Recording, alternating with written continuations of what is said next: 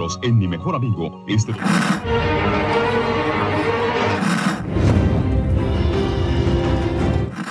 nächste Stunde versetzt sie in eine Welt jenseits aller Vorstellungskraft. Sie überschreiten die Grenze in... Kinder, macht den Fernseher aus. Davon gibt's viereckige Augen.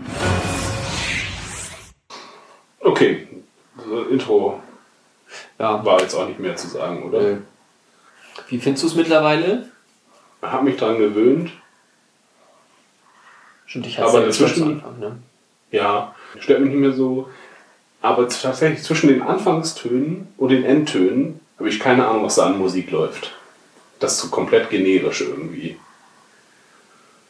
Ja, also ich hatte noch mal beim Autofahren, glaube ich, drüber nachgedacht. Da ging mir das so durch den Kopf und äh, also nicht direkt die Melodie, weil die ist auch noch nicht hängen geblieben. Mhm. Könnte ich jetzt nicht sagen, wüsste ich auch jetzt nicht, obwohl wir es ja gerade vor einer Stunde geguckt haben.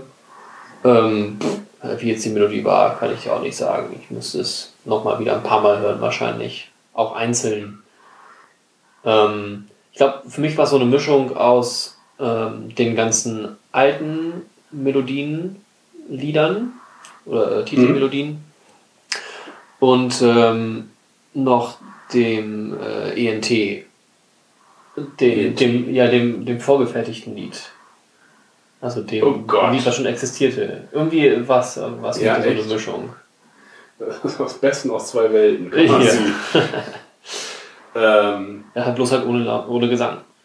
Ich fand es nur sehr traurig. Also ich, vom, der Anfang ist ja von ähm, TOS, der Originalserie, und das ist halt von äh, Next Generation. Beziehungsweise aus irgendeinem der Filme. Ja, yeah, Motion Picture, ich glaube, da kommt es zum ersten Mal. Und ähm, ja, dass man sich nur an die beiden Sachen erinnert, die geklaut sind, ist jetzt nicht ja. das beste Zeichen tatsächlich. Okay, ja. Ja, ansonsten ist es halt irgendwie sehr Netflix-artig und darüber hatten wir schon gesprochen. Mhm. Und das, ja. der Eindruck bleibt für mich auch bestehen. Obwohl Netflix damit ja überhaupt nichts zu tun hat. Also nicht mit der Produktion dieses Intros zumindest. Nö, wahrscheinlich nicht. Aber irgendwie passt es so in dieses Schema hinein. Finde ich. Mhm. Also nichts, was irgendwie besonders im Kopf bleibt. Das ist ja bei. Ich habe da so diese ganzen Marvel-Serien halt im Ohr mhm. vor Augen. Ähm, da geht mir das irgendwie ähnlich. Es bleibt nicht wirklich im Kopf. Man kann es ja auch überspringen mittlerweile. Ähm, von daher, es wird halt kein großer Wert drauf gelegt. Auch die Bilder, die man dann sieht, also Tricorder und Phaser sind okay. Äh, aber dann irgendwie zwei Raum, Raum, so Raumfahrt zwei Hände mit Raumfahrtanzügen an, die sich fast berühren, dieses äh, Gott-Mensch-Bild. Äh, ja. Und äh, irgend so ein, ein, Haken, der irgendwo dran klappt. Das sind auch so, das hat überhaupt nichts mit Star Trek zu tun. Nee, da ja auch wieder so diese, dieses präsente, dieser präsente Raumanzug, der dann da aufgebaut wird, konnte ich auch nicht so richtig was mit anfangen. Und am Ende fliegt das Schiff, das ist mir dann jetzt äh, tatsächlich heute auch ähm, nochmal aufgefallen, dass am Ende das Schiff ja doch vorbeifliegt. Das, was ich, was man ja so sonst bei den anderen Intros war es ja immer, da fliegt das Schiff von links und von rechts und. Genau, während ähm, noch die Namen eingeblendet werden, mhm. wo es da jetzt ja auch rumfliegt, bloß halt viel kunstvoller mit Pirouetten ja, genau, und ja. die Blume hin und her. Ähm, und sonst fliegt das Schiff immer weg. Also es taucht ja am, an der unteren Bildhälfte dann auf, mhm. am unteren Rand und man sieht es dann einmal in Gänze von oben und dann beschleunigt es. Ich glaube, bei TOS ist es auch so, oder? Ja, auf jeden Fall bei mhm. TNG. Ähm, und da kommt es dann jetzt halt auf uns zu. Ja, ich glaube, das können sie jetzt einfach nochmal ändern. Vielleicht zur zweiten Staffel dann. Obwohl sich jetzt auch geklärt hat, warum diese Blume im Weltraum da ist, wo ich sagte, das ist irgendwie ein unpassendes Bild. Mhm. Aber wir haben jetzt schon Biologie im Weltraum, ja, dass es da doch irgendwie einen Zusammenhang gibt. Man sieht auch am Ende da, wenn das Schiff äh, einem entgegengeworbt, sieht man, dann bleibt so was Sporenartiges zurück.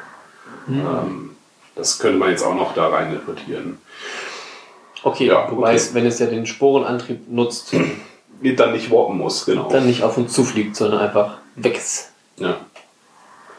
Ähm, noch ein kurzer anderer Nachtrag ist, dass sie jetzt äh, neue deutsche Titel, Titel veröffentlicht haben zwischen äh, der letzten und dieser Folge und haben dabei auch die ersten beiden Titel geändert.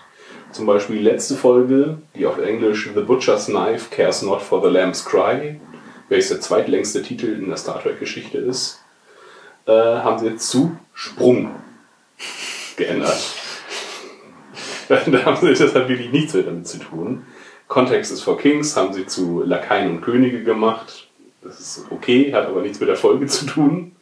Ähm, und das vulkanische Hallo, was sie auch so genannt hatten, am Anfang heißt es Leuchtfeuer und die Folge danach äh, ist das Urteil. Ja, und das Urteil wird ja erst ganz am Ende gesprochen von der zweiten Folge. Das Urteil jetzt von Michael. Genau, einen Namen habe ich damit auch schon mal. Ja, beherrsche ich jetzt sicher. Michael Burnham. Du hast noch nicht erwähnt, wie die Folge heißt jetzt. Die Folge jetzt heißt Choose Your Pain und auf Deutsch Wähle deinen Schmerz. Das haben sie noch ganz gut übersetzt, könnte sich aber nächste Woche ja schon wieder ändern, wenn sie sich neue Titel ausgedacht haben. Wir beginnen die Folge mit einer Traumsequenz oder wie ich es nenne, Setbesichtigung. Denn wir sehen alle Sets einmal im Leer mit Vaseline-Filter. So heißt der? Ja, so heißt das. Also früher haben wir wirklich Vaseline auf die Okay, äh, Linse geschmiert. Das ist dann immer, wenn Kirk verliebt ist oder unter Einfluss von fremden Sachen, da ist fett Vaseline drauf auf der Linse. Und jetzt haben sie, heißt der Filter einfach nur noch so. Ich habe daraus gelesen, also es ist Burnhams Traum, wie sich dann herausstellt. Und sie stellt sich selber in der Sporenkammer vor, während sie auch gleichzeitig davor ist und das äh, Gerät bedient. Und dann schlagen ihr halt auch die Nippelklemmen unter die Brust. Und heißt für mich, sie beschäftigt sich auch im Traum mit dem Leiden des Rippers äh, und identifiziert sich halt auch damit, mit dem Leiden. Das sollte uns das sagen. Und einmal die Sets in leer angucken. Ja, also beim zweiten Mal gucken war dann halt irgendwie für mich das Ganze ein bisschen komischer, weil sie greift ja dem voraus, was später dann halt passiert. Und Ja, stimmt. das war halt irgendwie so, ist ja so ein, ja, Der Traum ist im Grunde Foreshadowing. Das ist richtig. ja. Und ich fand das, fand das auch mit dem Träumen überhaupt, dass sie uns das so zeigen, war irgendwie, weiß nicht, ich konnte damit nicht so richtig viel anfangen. Mhm. Sie wacht auf und hört äh, Tilly schnarchen. Ja, und da dachte ich, also sowieso, die Betten sind ja relativ schmal, aber die müssen scheinbar alle gelernt haben, auf dem Rücken zu schlafen. Also es wirkt zumindest so, weil beide liegen sie da auf dem Rücken, ganz gerade nach oben guckend und Ja. also sie wacht so auf, als, okay, das war bei ihr dann einfach als filmisches Mittel wahrscheinlich, damit sie dann auch so hochschrecken kann, wie sie gerade auch in ihrem Traum geschrien hat. Aber dass Tilly da genauso liegt, war irgendwie, ja, So schlafen die Menschen in der Zukunft. Wir sehen nämlich ganz viel Alltagsgegenstände und äh, in der Zukunft. Äh, später dann auch noch Zahnbürsten. Wir erfahren so viel. Und die Menschen schlafen halt auf dem Rücken ausschließlich. Kann man machen, aber irgendwie. Äh, nee, glaube nicht. ich wache nicht äh, morgens so auf, wie ich eingeschlafen bin, auf jeden Fall. Das auch. Mir ist noch aufgefallen an den Betten, da ist so ein Bogen drüber und der ist relativ breit. Das heißt, wenn man im Schlaf jetzt weiter nach oben rutscht und dann aufschreckt, so wie Burnham, dann haut man sich voll den Kopf. Da ist ein Bogen drüber? Da ist ein Bogen nicht drüber, tatsächlich. Über dem Kopfende des Bettes, da ist so eine Lampe dran. Ich Ah, weiß auch nicht, okay. wozu die da sein soll, aber damit es einem direkt ins Gesicht strahlt. Wir erfahren in einer Sequenz, ähm, dass Captain Lorca muss, äh, trifft sich mit dem Oberkommando der Sternflotte oder zumindest mit verschiedenen Generälen, dass drei Wochen in der Zwischenzeit vergangen ist seit der letzten Folge. Wir haben einen kleinen Zeitsprung. Ja. Und die Discovery hat in der Zwischenzeit eine Anzahl an Missionen ähm, durchgeführt und alle sehr erfolgreich. Und Lorca bildet sich darauf eine ganze Menge ein. Ja. Die Admir Admiralität möchte ganz gerne aber, dass die Discovery sich zurückhält und ähm, nicht mehr in den Fronteinsatz geht, denn die Kling sie vermuten, dass die Klingonen das Schiff identifiziert haben als die Geheimwaffe bei, bei diesen äh, zahlreichen Missionen und Sprüngen und sie wollen das Schiff nicht verlieren. Auch Lorca ist so ein bisschen, warum denn nicht? Denn wir haben ja auch schon alle ähm, alle Spezifikationen des Antriebs, äh, so wie getestet ist, äh, zugesendet. Ähm, und es wird auch schon gebaut in Iowa übrigens, wo Kirk herkommt. Aber es, sie haben immer noch keinen äh, keinen äh, Ripper gefunden, kein zweites äh, Exemplar von dem. Talligraph? Tardigran oder so ähnlich heißt das Ding. Ich glaube Talligraph, oder? Hm. Ja, okay. Ja, Ripper, ne? der zweite Ripper. Ähm, und alle, ähm, alle Crewmitglieder oder alle Föderationsmitglieder haben die Aufgabe, nach, diesem, nach so einer Art Viech zu suchen. Ja, das hat Priorität. Genau, denn sonst äh, haben sie nur die Discovery als einziges Schiff mit dieser Technologie. Ja, wir kriegen auch so ein bisschen von der Beziehung zwischen dem General, äh, zwischen Admiral und äh, Lorca ein bisschen was mit, die sehr äh, weiterhin freundschaftlichen Umgang irgendwie pflegen und dass Lorca immer noch Beschwerden hat mit den Augen. Hat einen äh, Insulinstift. Ja, so sieht genau. es aus, Mhm. der dem da irgendwie was ins Auge spritzt, schießt. Das hat mich an den Anfang von Der erste Kontakt erinnert. Da wird Picard Oh ja, ins Auge ja. gebohrt. Auch eine Traumsequenz übrigens. Ja. Das ist Ah, eine so, Erinnerung. so klug gemacht. Genau, Lorca hat nun den Befehl erhalten, sich zurückzuhalten, keine Sprünge mehr zu machen. Äh, ist auf der Rückreise mit einem glatzköpfigen Typen. Als TNG gestartet ist, da hat, wurde halt, wurden die halt gefragt, ja, ähm, ist in der Zukunft Glatzköpfigkeit nicht geheilt? Äh, warum gibt es einen glatzköpfigen Kapitän? Weil das dann auch mit einer der ersten war. Ähm, und dass sie das irgendwie für unrealistisch hielten. Und da die Antwort von Gene Roddenberry und äh, Patrick Stewart war, ja, in der Zukunft kümmert man sich einfach nicht mehr darum.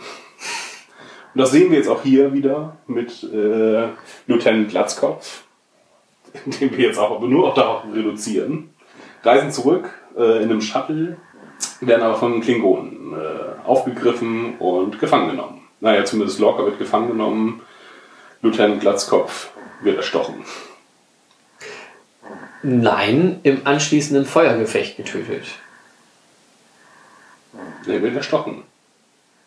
Ja, das ist widersprüchlich irgendwie. Ja, wir sehen, dass er da erstochen wird, weil ein Schuss fällt da nicht auf Ja. diesem Shuttle. Die äh, Admiralin sagt aber, der Pilot wurde im anschließenden Feuergefecht getötet. Ah, ach, okay, darauf habe ich überhaupt nicht geachtet. Hm. Star Trek verstrickt sich in immer mehr Widersprüche. Ich weiß nicht, ob ich die Serie noch so weiter gucken kann. Ja, ist das jetzt eine Sache, ist das wichtig? Wird da irgendwie versucht, was zu vertuschen? Oder fand ich merkwürdig. Mhm. Sie hätten auch einmal sagen können, der Pilot wurde getötet und Lorca wurde mitgenommen. Aber nein, sie haben gesagt, er wurde im anschließenden Feuergefecht getötet.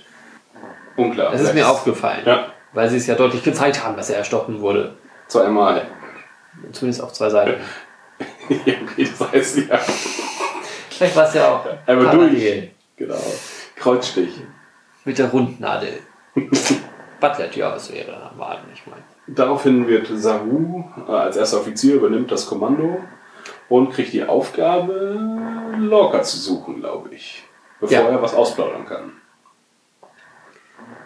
Genau, ja, was ja irgendwie, da dachte ich irgendwie so, hm, da haben sie ja sehr viel Vertrauen in ihren Captain, dass sie davon ausgehen, dass er jetzt das allergrößte Geheimnis preisgeben würde. Also entweder haben sie auch da schon schlechte Erfahrungen gemacht oder sie gehen halt generell davon aus, dass die Klingonen Verhörmethoden haben, die eher fruchten.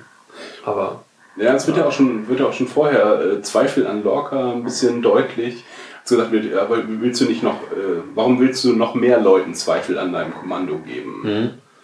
Das war jetzt bezüglich äh, Burnham betreffend und der später enthüllten dunklen Vergangenheit von Lorca.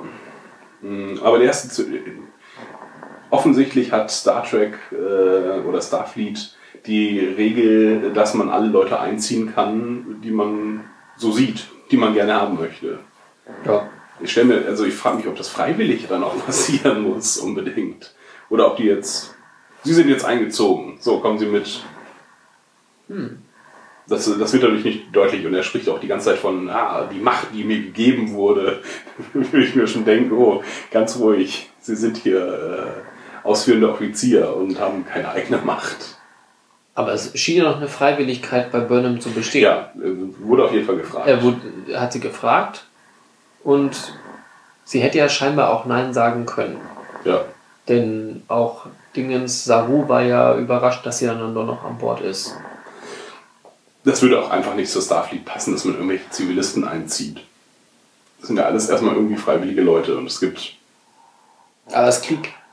Ja, aber selbst im Krieg, selbst in. Ähm, wenn äh, im Dominion-Krieg äh, werden keine Zivilisten eingezogen, sondern das ist weiterhin nur das Sternflottenpersonal, was sich halt nicht für diese Aufgabe gemeldet hat, aber auch jederzeit halt gehen könnte. Aber halt durch Pflichterfüllung und dass der Mensch sich ja gebessert hat in der Zukunft, ähm, macht er das trotzdem mit. Genau, Saru wird dann auch, also ähm, wird dann gleich darüber informiert von Burnham, dass äh, sie Zweifel daran hegt, ob äh, Ripper noch äh, viele Sprünge durchhält. Denn Sarus Plan ist irgendwie, ja, wir springen einfach ein bisschen im Klingonischen Reich erstmal umher, sobald wir die Koordinaten eingegrenzt haben, um äh, den Captain zu finden. Ja, multiple Sprünge. Genau. Wo auch übrigens nicht irgendwie explizit gesagt wurde, also da muss es scheinbar nochmal so ein, so ein extra Briefing gegeben haben, dass er hat keine Freigabe für Sprünge bekommen eigentlich. Nee. Also, Wo ja vorher in dem Briefing gesagt wurde, ähm, Sprünge nur noch auf Anweisung, er darf munter rumspringen. Ja, weil er offensichtlich so wichtig ist oder so viele Informationen auch hat, weil es wirkte jetzt nicht so, als wenn er mit den technischen Details vertraut wäre, von diesen hunderten von Experimenten, die da stattfinden, äh, und dass die Gefangennahme des Schiffes eigentlich der größere Erfolg wäre. Ich hätte jetzt gedacht, dass, äh, dass es so eine Art Meutergeschichte auch gibt. So der Captain ist gefangen, aber sie kriegen weiterhin den Befehl, springen sie nicht und dann entscheidet sich äh, Saru oder wer auch immer die Führung dann hat, wir springen trotzdem und suchen unseren Captain. Aus der Erfahrung von Giorgio heraus, dass man die nicht zurücklässt. Aber das wurde überhaupt nicht, äh, nee, der hat den Befehl erhalten und führt ihn auch aus. Ja, war halt nicht das Ziel Ja, dieser Folge. Genau, aber äh, später wird dann auch noch viel davon gesprochen, dass Saru meint, nicht gut die Crew geführt zu haben. Und vielleicht können wir das ja mal ein bisschen äh, jetzt noch im weiteren Verlauf beobachten, wo da, wo Saru irgendwelche Fehler gemacht haben soll. Denn Saru ist ziemlich unsicher und befiehlt dem Computer, erstmal die Liste von die erstmal die besten Kapitäne zusammenzustellen, die wir auch komplett alle kennen. Da sind drauf äh, Captain Georgiou, äh, Decker, Commander Decker, den aus der Doomsday-Maschine und dessen Sohn in dem Film in Star Trek 2 äh, das Kann Kommando ich hat. gerade nicht zuordnen. Äh, das ist der. der nee, Decker ist doch aus 1. Der ah, Sohn. das ist eins, das ist richtig. Mit Vijay. genau. Ja. Und aber das ist dessen Sohn. Okay. Äh, und der Original-Decker, Commodore-Decker, äh, ist in einer TOS-Folge Doomsday Machine. Äh, auch eine sehr gute Folge. Äh, kennen wir auch. Und wer ist da noch mit drauf? Jonathan Archer natürlich. Der verdientermaßen, wenn man sich das so überlegt, was er alles geleistet hat, hat den Sindhi-Krieg beendet. Ja, Auch war ja auch jetzt- zwischendurch in der Vergangenheit, glaube ich, und so. Ja. Und z- zumindest Paul war da. Und Klar, er hat eine ganze Serie gekriegt. Ja. Auch wenn es so eine halbe war, aber. Aber wer war denn noch? Pike, Christopher Pike. Genau, richtig. Da dachte ich mir, ah, dass der schon der Captain ist. Aber ja, das haut auch hin. Der ist ja auf jeden Fall fünf Jahre vor Kirk oder zwei oder drei Jahre vor Kirk der Captain Enterprise. Und davor ist es nämlich dann auch äh, April irgendwas. Cap Captain April. Das ist der erste Captain Enterprise. Und ähm, der ist auch unter auf der Liste. Die besten Kapitäne der Zeit kennen wir alle. Bis dahin. Und da werden, lässt er sich von denen die Eigenschaften aufzählen und der Computer soll jetzt überwachen, seine Handlungen damit abgleichen quasi. Der Computer ist ziemlich neugierig und fragt dann nach, warum? Ja. Warum soll ich das machen? Das ist ein bisschen seltsam. Spezifizieren. Sie Ihre Anfrage irgendwie. Ja. Was ist der Zweck dieser? Ja. Ähm, hatte so ein bisschen was eher von persönlichem Assistenten und er holt dann auch sehr weitgehend aus irgendwie. Ähm, ja, Es gibt, es gibt ein ein störendes, hier. Genau. ja, störendes Element oder wie auch immer. Ja. Er spricht von einem Element, was ihn verunsichert. Ja, und sie oder Computer schlägt alternative Lösungen vor, störendes Objekt beseitigen. Ja, was, was irgendwie überhaupt nicht der Computer hat, das ist halt so doof. Also Computer haben scheinbar in der Zukunft immer noch nicht dazugelernt. Das ist wahrscheinlich immer noch so ein Windows-Rechner. Man sagt, schließ das. Und er sagt, soll ich das wirklich schließen? Ja. Sicher? Ja. Soll ich nicht die ganze Crew töten? Ist das ein störendes Element? Der Computer ist auch schon zu kurz vor, vor kurz vorm Wahnsinnig werden. Selbstzerstörung eingeleitet. Lösung Selbstzerstörung. Hat doch alles keinen Sinn. Ja. Extrem übergriffig von dem Computer. Einfach mal nicht das gemacht, was er soll. Sollte ihm einfach die Frage beantworten und nicht da irgendwie noch. Warum? Warum soll ich das machen? Ja, genau, warum? Warum? Ich schlag den Computer gleich, wenn er nochmal warum fragt. Was ist Achims Job? Sind wir wieder beim lustigen Berufe raten. Genau, und er lebt dann, also Saru lehnt dann äh, auch das Gesuch von Michael. Äh, Michael ab. Und Michael muss sich jemand Neues suchen, ähm, mit dem sie nun kooperieren will und äh, spricht Stamets an. Stamets. Ja. Über den Doktor. Ist sie nicht sogar erst noch mit. Da bin ich jetzt mit der Reihenfolge Ja, ich weiß es Ist nicht. sie nicht erst noch da mit Tilly am Essen? Sie ist da am Brüten und Tilly kommt dazu und sagt: mhm. oh, Hallo Freundin. Und äh, erst, oh, hast du mich nicht mehr lieb? Und dann so: Nein, es liegt nicht an dir, es liegt an mir. ja. Und ähm, ja, worum geht's da? Sie hat eigentlich viel zu wenig zu tun. Nur diese eine Sache, mit der sie sich beschäftigen muss. Und deswegen kann sie da ganz viel drüber nachdenken. Mhm was da nun gerade ist. Und Tilly sagt, dass sie sich auch mit sich selbst befassen muss. Irgendwie ja, sowas. irgendwie so. Dass sie halt Zeit hat, die Sachen zu hinterfragen und zu durchdenken. Ja, ich habe nicht so ganz aufgepasst, weil ich war da abgelenkt durch die Personen im Hintergrund.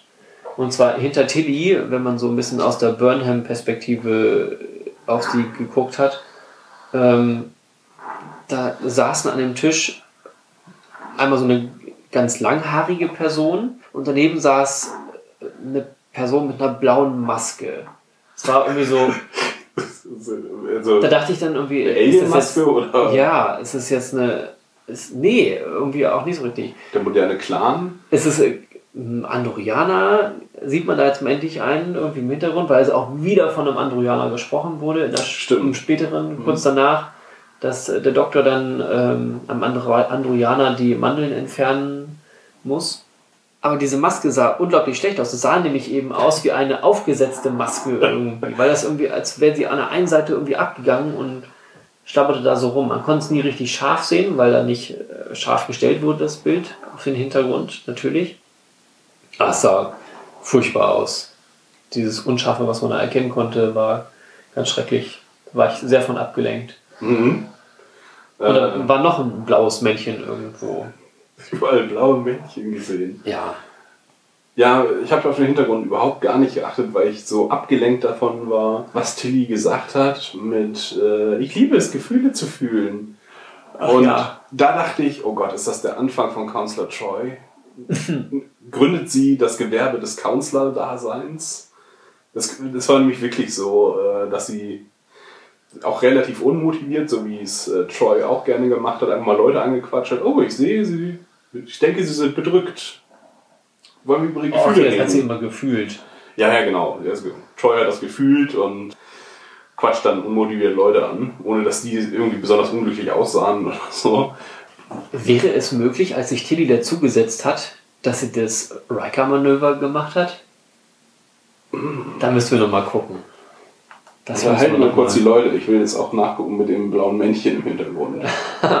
okay. Das Riker-Manöver wäre was? Unterhalt die Leute heißt nicht, dass, dass ich Fragen beantworten soll. Das Riker-Manöver ist, weil der Schauspieler, Namen ich gerade vergessen habe. Jonathan Frakes. genau, das ist einer der wenigen Namen, die ich kenne. Jonathan Frakes. Weil er nämlich auch, ähm, wie hieß das doch gleich? Der letzte Folge Regie auch geführt, ne? Das kann sein. Glaube ich. Also bei ENT. Bei, Oder was meinst du? Also, der hat erstmal bei The Orville äh, die letzte Folge ähm, Regie geführt und er führt auch Regie bei Discovery und ich glaube auch letzte Folge tatsächlich. Kann ist auch egal. Nichts zu sagen. Nee, er war ja auch immer bei den. Äh, zu, ne? Ist diese Geschichte wahr oder nicht wahr? Un unglaubliche. also X-Factor. X-Factor, X-Factor, genau. Ja. Und da hieß nämlich immer X-Factor mit Jonathan Frakes. Deswegen weiß ich diesen Namen. Genau, der hatte, der hatte ein Rückenleiden, weil er auch irgendwie relativ groß ist, 1,94. Und ähm, deswegen, immer wenn sie Szenen wiederholt haben, wollte er das nicht so häufig machen mit dem äh, sich äh, normal hinsetzen. Und da hat er immer sein, sein Bein über die, über die Lehne des, Rückenlehne. Rückenlehne des Stuhls geschwungen und hat seinen Untergebenen gern seinen Penis ins Gesicht gedrückt, indem er sein, sein Bein auf die Konsole gestellt hat ständig oder auf irgendwas Erhöhtes gestellt hat, um dann mit seinem Ellbogen sich auf seinem Knie abzustützen. Und dabei gibt es sehr viele lustige Szenen, wo er Data seinen Schritt genau auf Augenhöhe ähm, genau auf Augenhöhe hat. Und dass das sicherlich ähm, nicht alle unter... also es wäre sehr nett, wenn der Chef ankommt und sich dazu nämlich hinstellt, sodass sein, sein Penis, weiß nicht, zwei Zentimeter von dir entfernt ist oder fünf.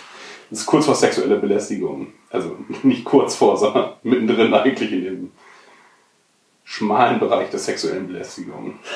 Ich habe mir auf jeden Fall dieses Riker-Manöver abgeguckt. Riker und. Was ist an dem sich auf diese Art und Weise hinzusetzen. Ah. Ich finde, hier in Deutschland gibt es sehr viele ähm, hohe Lehnen, wo das so Mhm. schlecht geht. Da muss man wirklich sehr ähm, flexibel sein für. Auch hier wieder, was ist Achim Job? Er ist sehr flexibel, Sehr flexibel. Oh ja. weiß viel über Überlebenstaktiken. Ja, Muss mich aber auch häufig auf Stühle setzen, die eben doch gar nicht so hohe Rückenlehnen haben. stimmt. Und drückst Leuten deinen Penis ins Gesicht. Nein, das mache ich auf keinen Fall. Vielleicht manchmal der mysteriösen Stimme aus dem Hintergrund. Sonst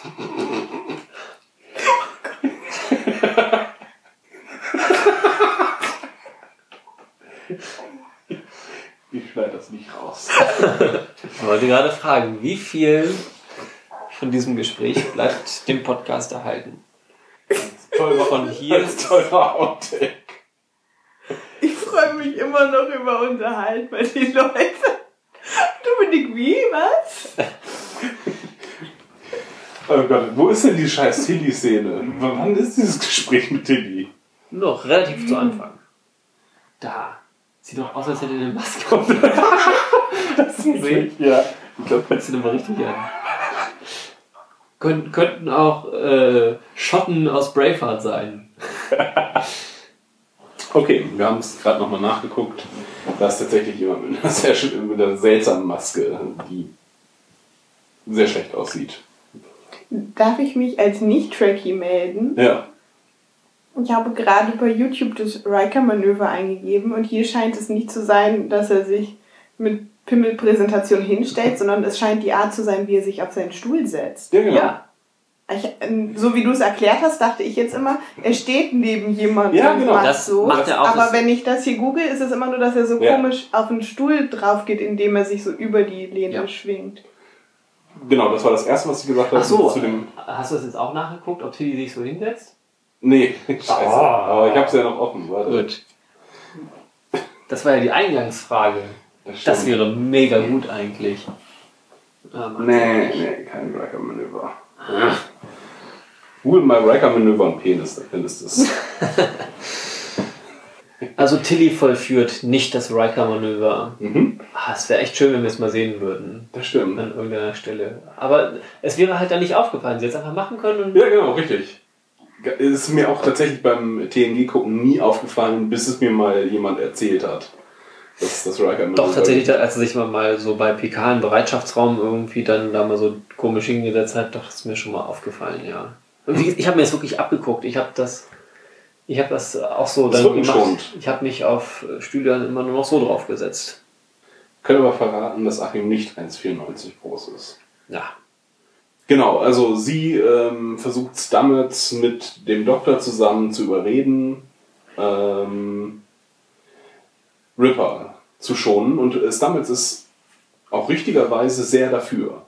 Er sagt nämlich, das war nämlich nie, nie seine Idee, hier irgendein Lebewesen da einzuspannen. Das wäre nämlich äh, Michaels Idee gewesen. Und Michael sagt nur, nein, das ist auch nicht richtig. des guten Willens aber schluckt sie ihre Bemerkungen dazu herunter und stellt das nicht weiter richtig. Ja, genau. Und das, das ist auch, finde ich, sehr, charakterkonform. Er ist nämlich sehr arrogant, der. Mhm.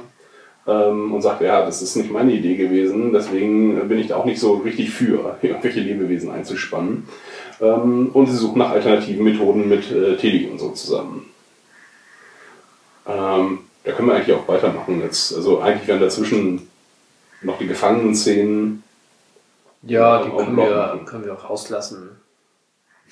Ans Ende packen. Ach so, ich dachte gerade, du möchtest die Hälfte der zwischendurch, Folge zwischendurch wegschmeißen. rauslassen. Ja, weil. Ja, nee. Hm? Ich kann es auch sagen, da passiert ja nicht so wirklich viel auf dem Klingonenschiff. Das ist so nebenbei Unterhaltung und dann vielleicht noch TOS-Fanservice. Aber trotzdem können wir, müssen wir da ja schon drüber noch sprechen. Ja, okay, du hast da eine interessante Theorie dazu, ja. Genau, Tilly Stamets und äh, Michael erklären uns nochmal, wie dieses Ding, wie dieses ganze Zeug funktionieren soll. Transluminisierender äh, Bildantrieb. Sporenantrieb. Ja, Transluminisierender Luszierender, Sporenantrieb. ja. Luszierender? luszierend, glaube ich. Transluszierender Sporenantrieb. Ah, ich dachte, das hatte tatsächlich irgendwas mit Leuchten drin, aber. Ich glaube nicht, aber mit Namen habe ich es ja auch nicht so, wie wir Ja, festgestellt okay. haben. Ähm, Ich dachte so mit Lumen, weil das ja auch leuchtet, das Ganze, diese Pilze. ja, Transluminisierende Sporenantrieb. ich behaupte, das ist transluzierender, oh Gott, transluzierender Sporenantrieb. Ja, hatten wir uns letzte Folge nochmal irgendwie gefragt, wie das jetzt eigentlich äh, funktioniert. Es wird uns nochmal erklärt. Danke dafür an die Serie. Also es gibt diese Pflanze, die Mhm. wurzelt, ja, die wurzelt scheinbar einmal normal, aber halt auch eben im Subraum. Und die Wurzeln, die sich im Subraum ausbreiten, breiten sich über das gesamte Weltall aus. Bis äh, über die Unendlichkeit. Ja, genau, das sah tatsächlich äh, bis zur Unendlichkeit Ja. ja. sich aus. Und ähm, genau, jetzt haben wir da einmal das, was rausguckt, diesen Pilz und das, was wir nicht sehen. Das sind die Wurzeln. Und die bilden das ähm, Netzwerk, wie heißt das Netzwerk?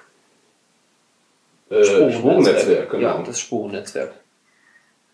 Pilznetzwerk. Ach, Ich weiß es nicht mehr, ist auch vollkommen gut. doch Sporennetzwerk, aber ich glaube nicht. Bilden dieses Netzwerk in den Subraum hinein. Genau, worauf sie dann reisen, oder genau, da kommt dann das äh, Ripper dazu, Mhm. ähm, der mit Hilfe der Sporen ähm, Zugang zu diesem Netzwerk hat. eine, eine Freifahrtskarte, genau, richtig. ähm, genau, weil er die DNA aus den Sporen in seine DNA einbauen kann und deswegen Zugriff hat auf dieses Netzwerk. Mhm.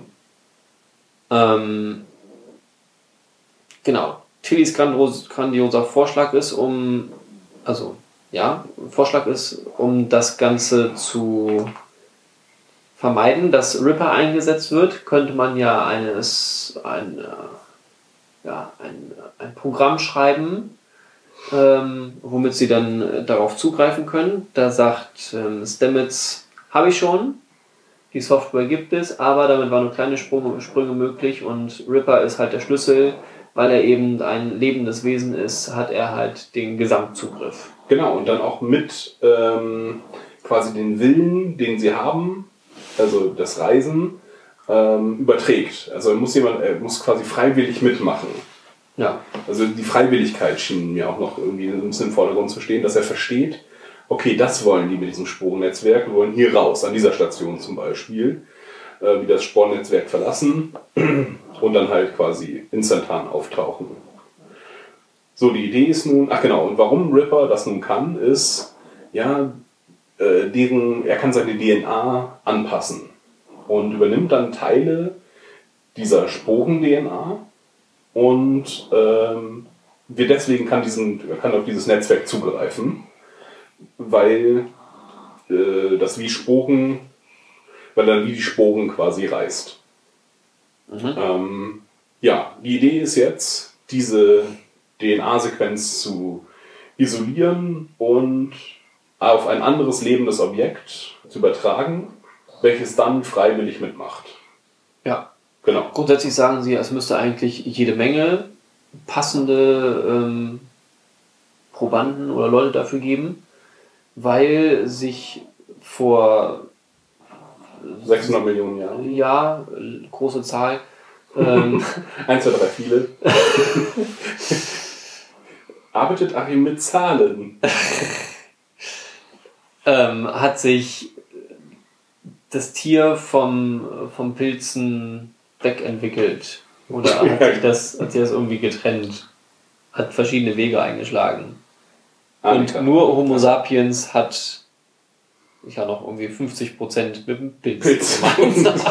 Ich habe im Hintergrund geforscht zum Sporenantrieb, Ah ja. was für einer es denn nun ist. Und? Ähm, die meisten Foren machen es sich einfach und nennen es nur Sporenantrieb, weil sie es wahrscheinlich auch nicht richtig hören.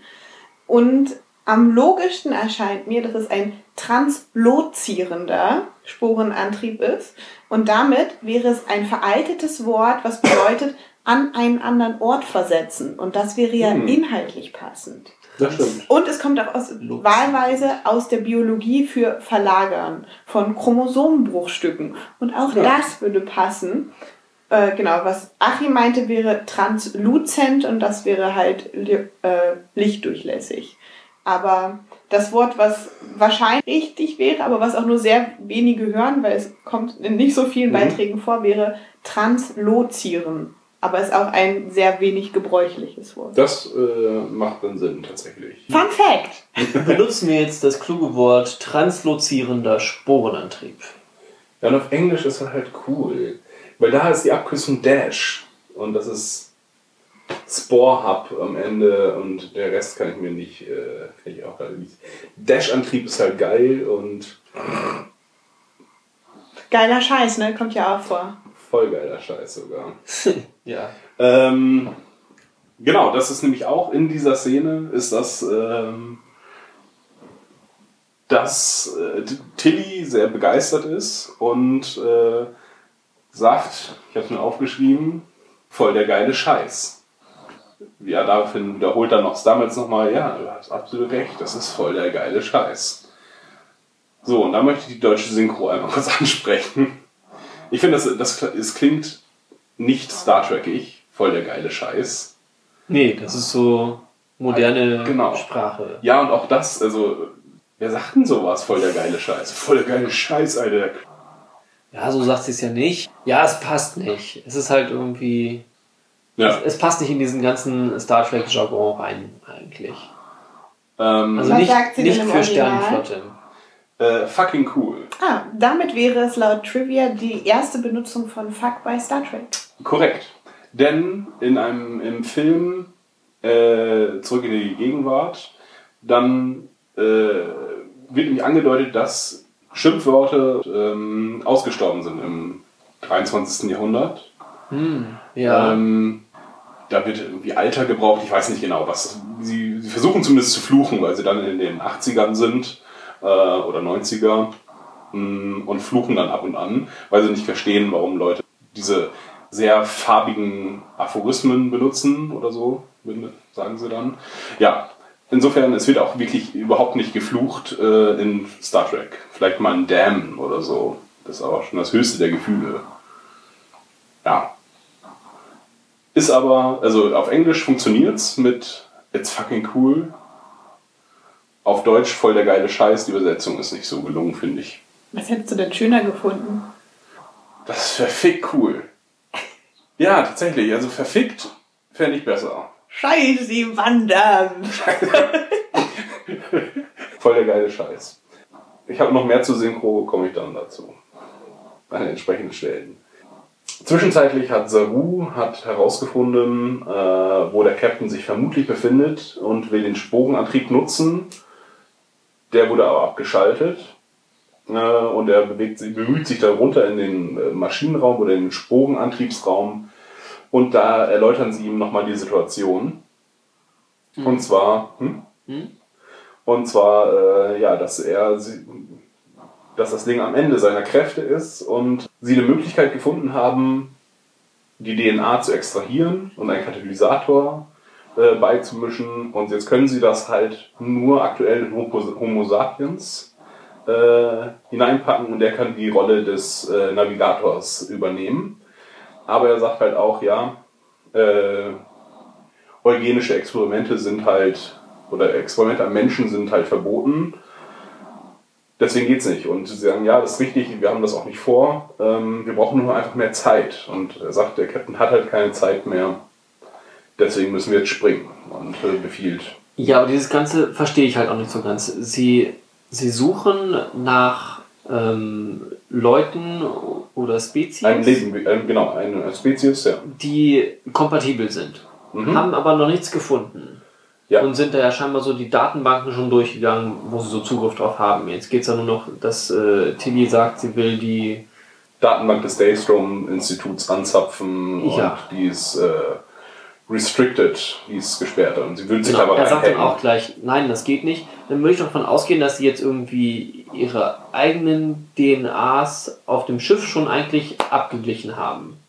Und sie haben da festgestellt, es geht Nur der nicht. Mensch kann das. Doch, die Homo sapiens können das. Also alle Homo sapiens sind ja Menschen. Die, die können das. Genau. Auf jeden Fall. Ja. Und sie suchen jetzt nach einem anderen Lebewesen über den Menschen hinaus. Genau. Ah, okay. Nur der Ich hatte Mensch. mich dann nicht, ich hatte verstanden, dass Menschen da jetzt grundsätzlich, dass man so, so einen vielleicht irgendwie finden muss, eine Person. Mhm. Nee, äh, scheinen alle Menschen können das machen. Nützt aber bei dem Ganzen nichts, weil jetzt quält man halt st- anstatt des Tieres einen Menschen dann. Ja. Ähm, wo zumindest aber die Freiwilligkeit halt äh, gegeben sein könnte. Also Ja, Ja. Und auch, was nützt es? Jetzt haben wir ein anderes, jetzt haben wir, weiß nicht, Tribble können das auch. Und dann packen wir diese Riesenstangen in so einen Tribble rein und quälen Tribble. Was ist, äh, was versuchen die zu finden, ist die Frage. Irgendwas, was darauf steht, dass man ihm Eisenstangen unter die Nippel haut. Ja, also. Unklar. Genau. Na gut, sie sind auch noch mitten in der Forschung, sind jetzt halt so äh, im Zeitdruck. Ja, Saru verweist aber Burnham ihres Quartiers. Mhm. Nein, also in, sein, in ihr Quartier. Die darf halt nicht mehr mitmachen. Und die anderen sollen halt dafür sorgen, dass ähm, Ripper weiter eingesetzt werden kann. Und sie müssen jetzt bald springen. Sie springen in den klingonischen Raum, da wo sie ähm, es vermuten. Daraufhin entwässert sich Ripper und geht in so einen Überlebensmodus, Krypto-Irgendwas-Modus und entwässert sich komplett bis auf einen sehr geringen Anteil. und 0,1 Prozent. Da ist kaum noch äh, Lebensaktivität Messbar. erkennbar, Mhm. messbar. Ja. Das heißt, sie sind jetzt im klingonischen Raum und haben keine ja, Rücksprungmöglichkeit. also sind da gestrandet. Ja. Und dafür reagieren die Leute alle äußerst unpanisch, finde ich. Saru sagt halt, ja, wir müssen das Ding halt, äh, zwingen Sie es im Notfall, äh, rehydrieren Sie es, machen Sie es irgendwie möglich. Der Arzt sagt, nee, das mache ich nicht, weil ich jetzt herausgefunden habe, das ist ein äh, Lebewesen mit Bewusstsein. Ähm, Ein Sie können- empfindungsfähiges Genau. Wesen. ähm, sie können mich nicht dazu zwingen. Und er sagt halt auch, nee, hab ich gar nicht, sie habe ich gar nicht gemeint, sondern Stamets soll das machen. Und Stamets versteht den Befehl und will ihn auch ausführen. Was ja auch verständlich ist, äh, weil sie da rausspringen müssen.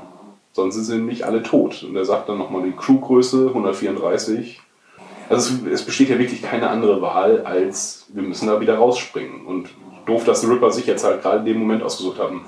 Diese sehr dramatische Stimmung wird aber, finde ich, in der Serie nicht so richtig wiedergespiegelt. Es klingt so, als wenn das noch so eine Luxus, als, als gäbe es ja überhaupt eine andere Wahl. Wir leben jetzt hier im klingonischen Raum oder fliegen mit normalem Warp-Antrieb zurück. Unklar. Ja, auf jeden Fall verhalten sie sich da ja erstmal richtig. Sie haben das richtige Schiff schon ausgemacht Mhm. und gehen halt auf Parallelkurs, dass sie halt ein äh, Sensor-Echo sind. ja. Ähm, Schalten unnötige halt, Systeme aus und so. Genau, dass sie halt nicht als Schiff erscheinen, sondern halt, ja, das wird wahrscheinlich dann als Sensor-Echo Mhm. gewertet werden. Kurs und Geschwindigkeit anpassen. Genau, und versuchen Ripper wieder zu, anzutreiben. Okay, dann können wir jetzt zu den Gefangenen-Sachen übergehen. Auf diesem, denn äh, Lorca befindet sich auf einem Gefangenenschiff und wird dort eingesperrt. und trifft äh, auf Harry Mudd. Ähm, Harry Mudd ist aus der Originalserie bekannt. Der hatte es in zwei Folgen.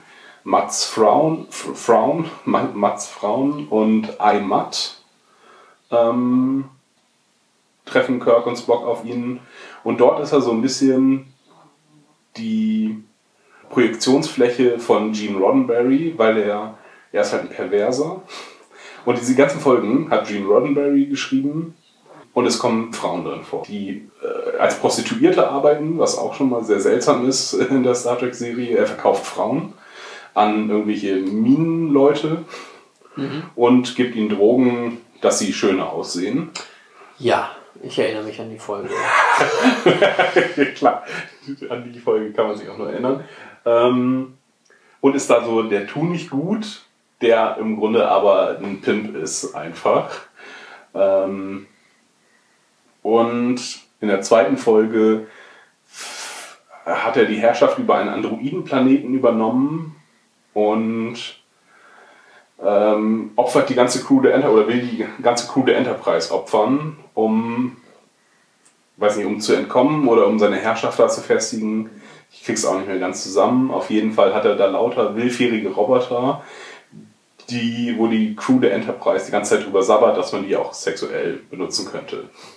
Mhm. Und dass die alles immer machen. Und das ist sehr augenzwinkerig, ja, aber man kann alles mit diesen Robotern machen. Und soll die mich ausziehen? Und wollen wir, sie können jede sexuelle Fantasie ausleben mit diesen Robotern. Ähm, und dieser Entwicklungsprozess von diesen Folgen ist halt, dass Gene Roddenberry da hardcore seine Perversion ausgelebt hat und wollte die halt gerne auf, auf äh, Film bringen. Und dann musste das schon ganz schön runtergestrichen werden von den, von den anderen Schreibern und hat gesagt, das kann man nicht im Fernsehen bringen. Ähm, er fand das aber zu geil und hat sich auch sehr mit dem Casting beschäftigt und so weiter. Das ist wirklich, also die Geschichte zu, zu diesen Folgen ist lesenswert auf jeden Fall. Gene Roddenberry ist halt ein perverser alter Mann gewesen, schon immer gewesen. Hat er aber gute Star Trek-Ideen nebenbei.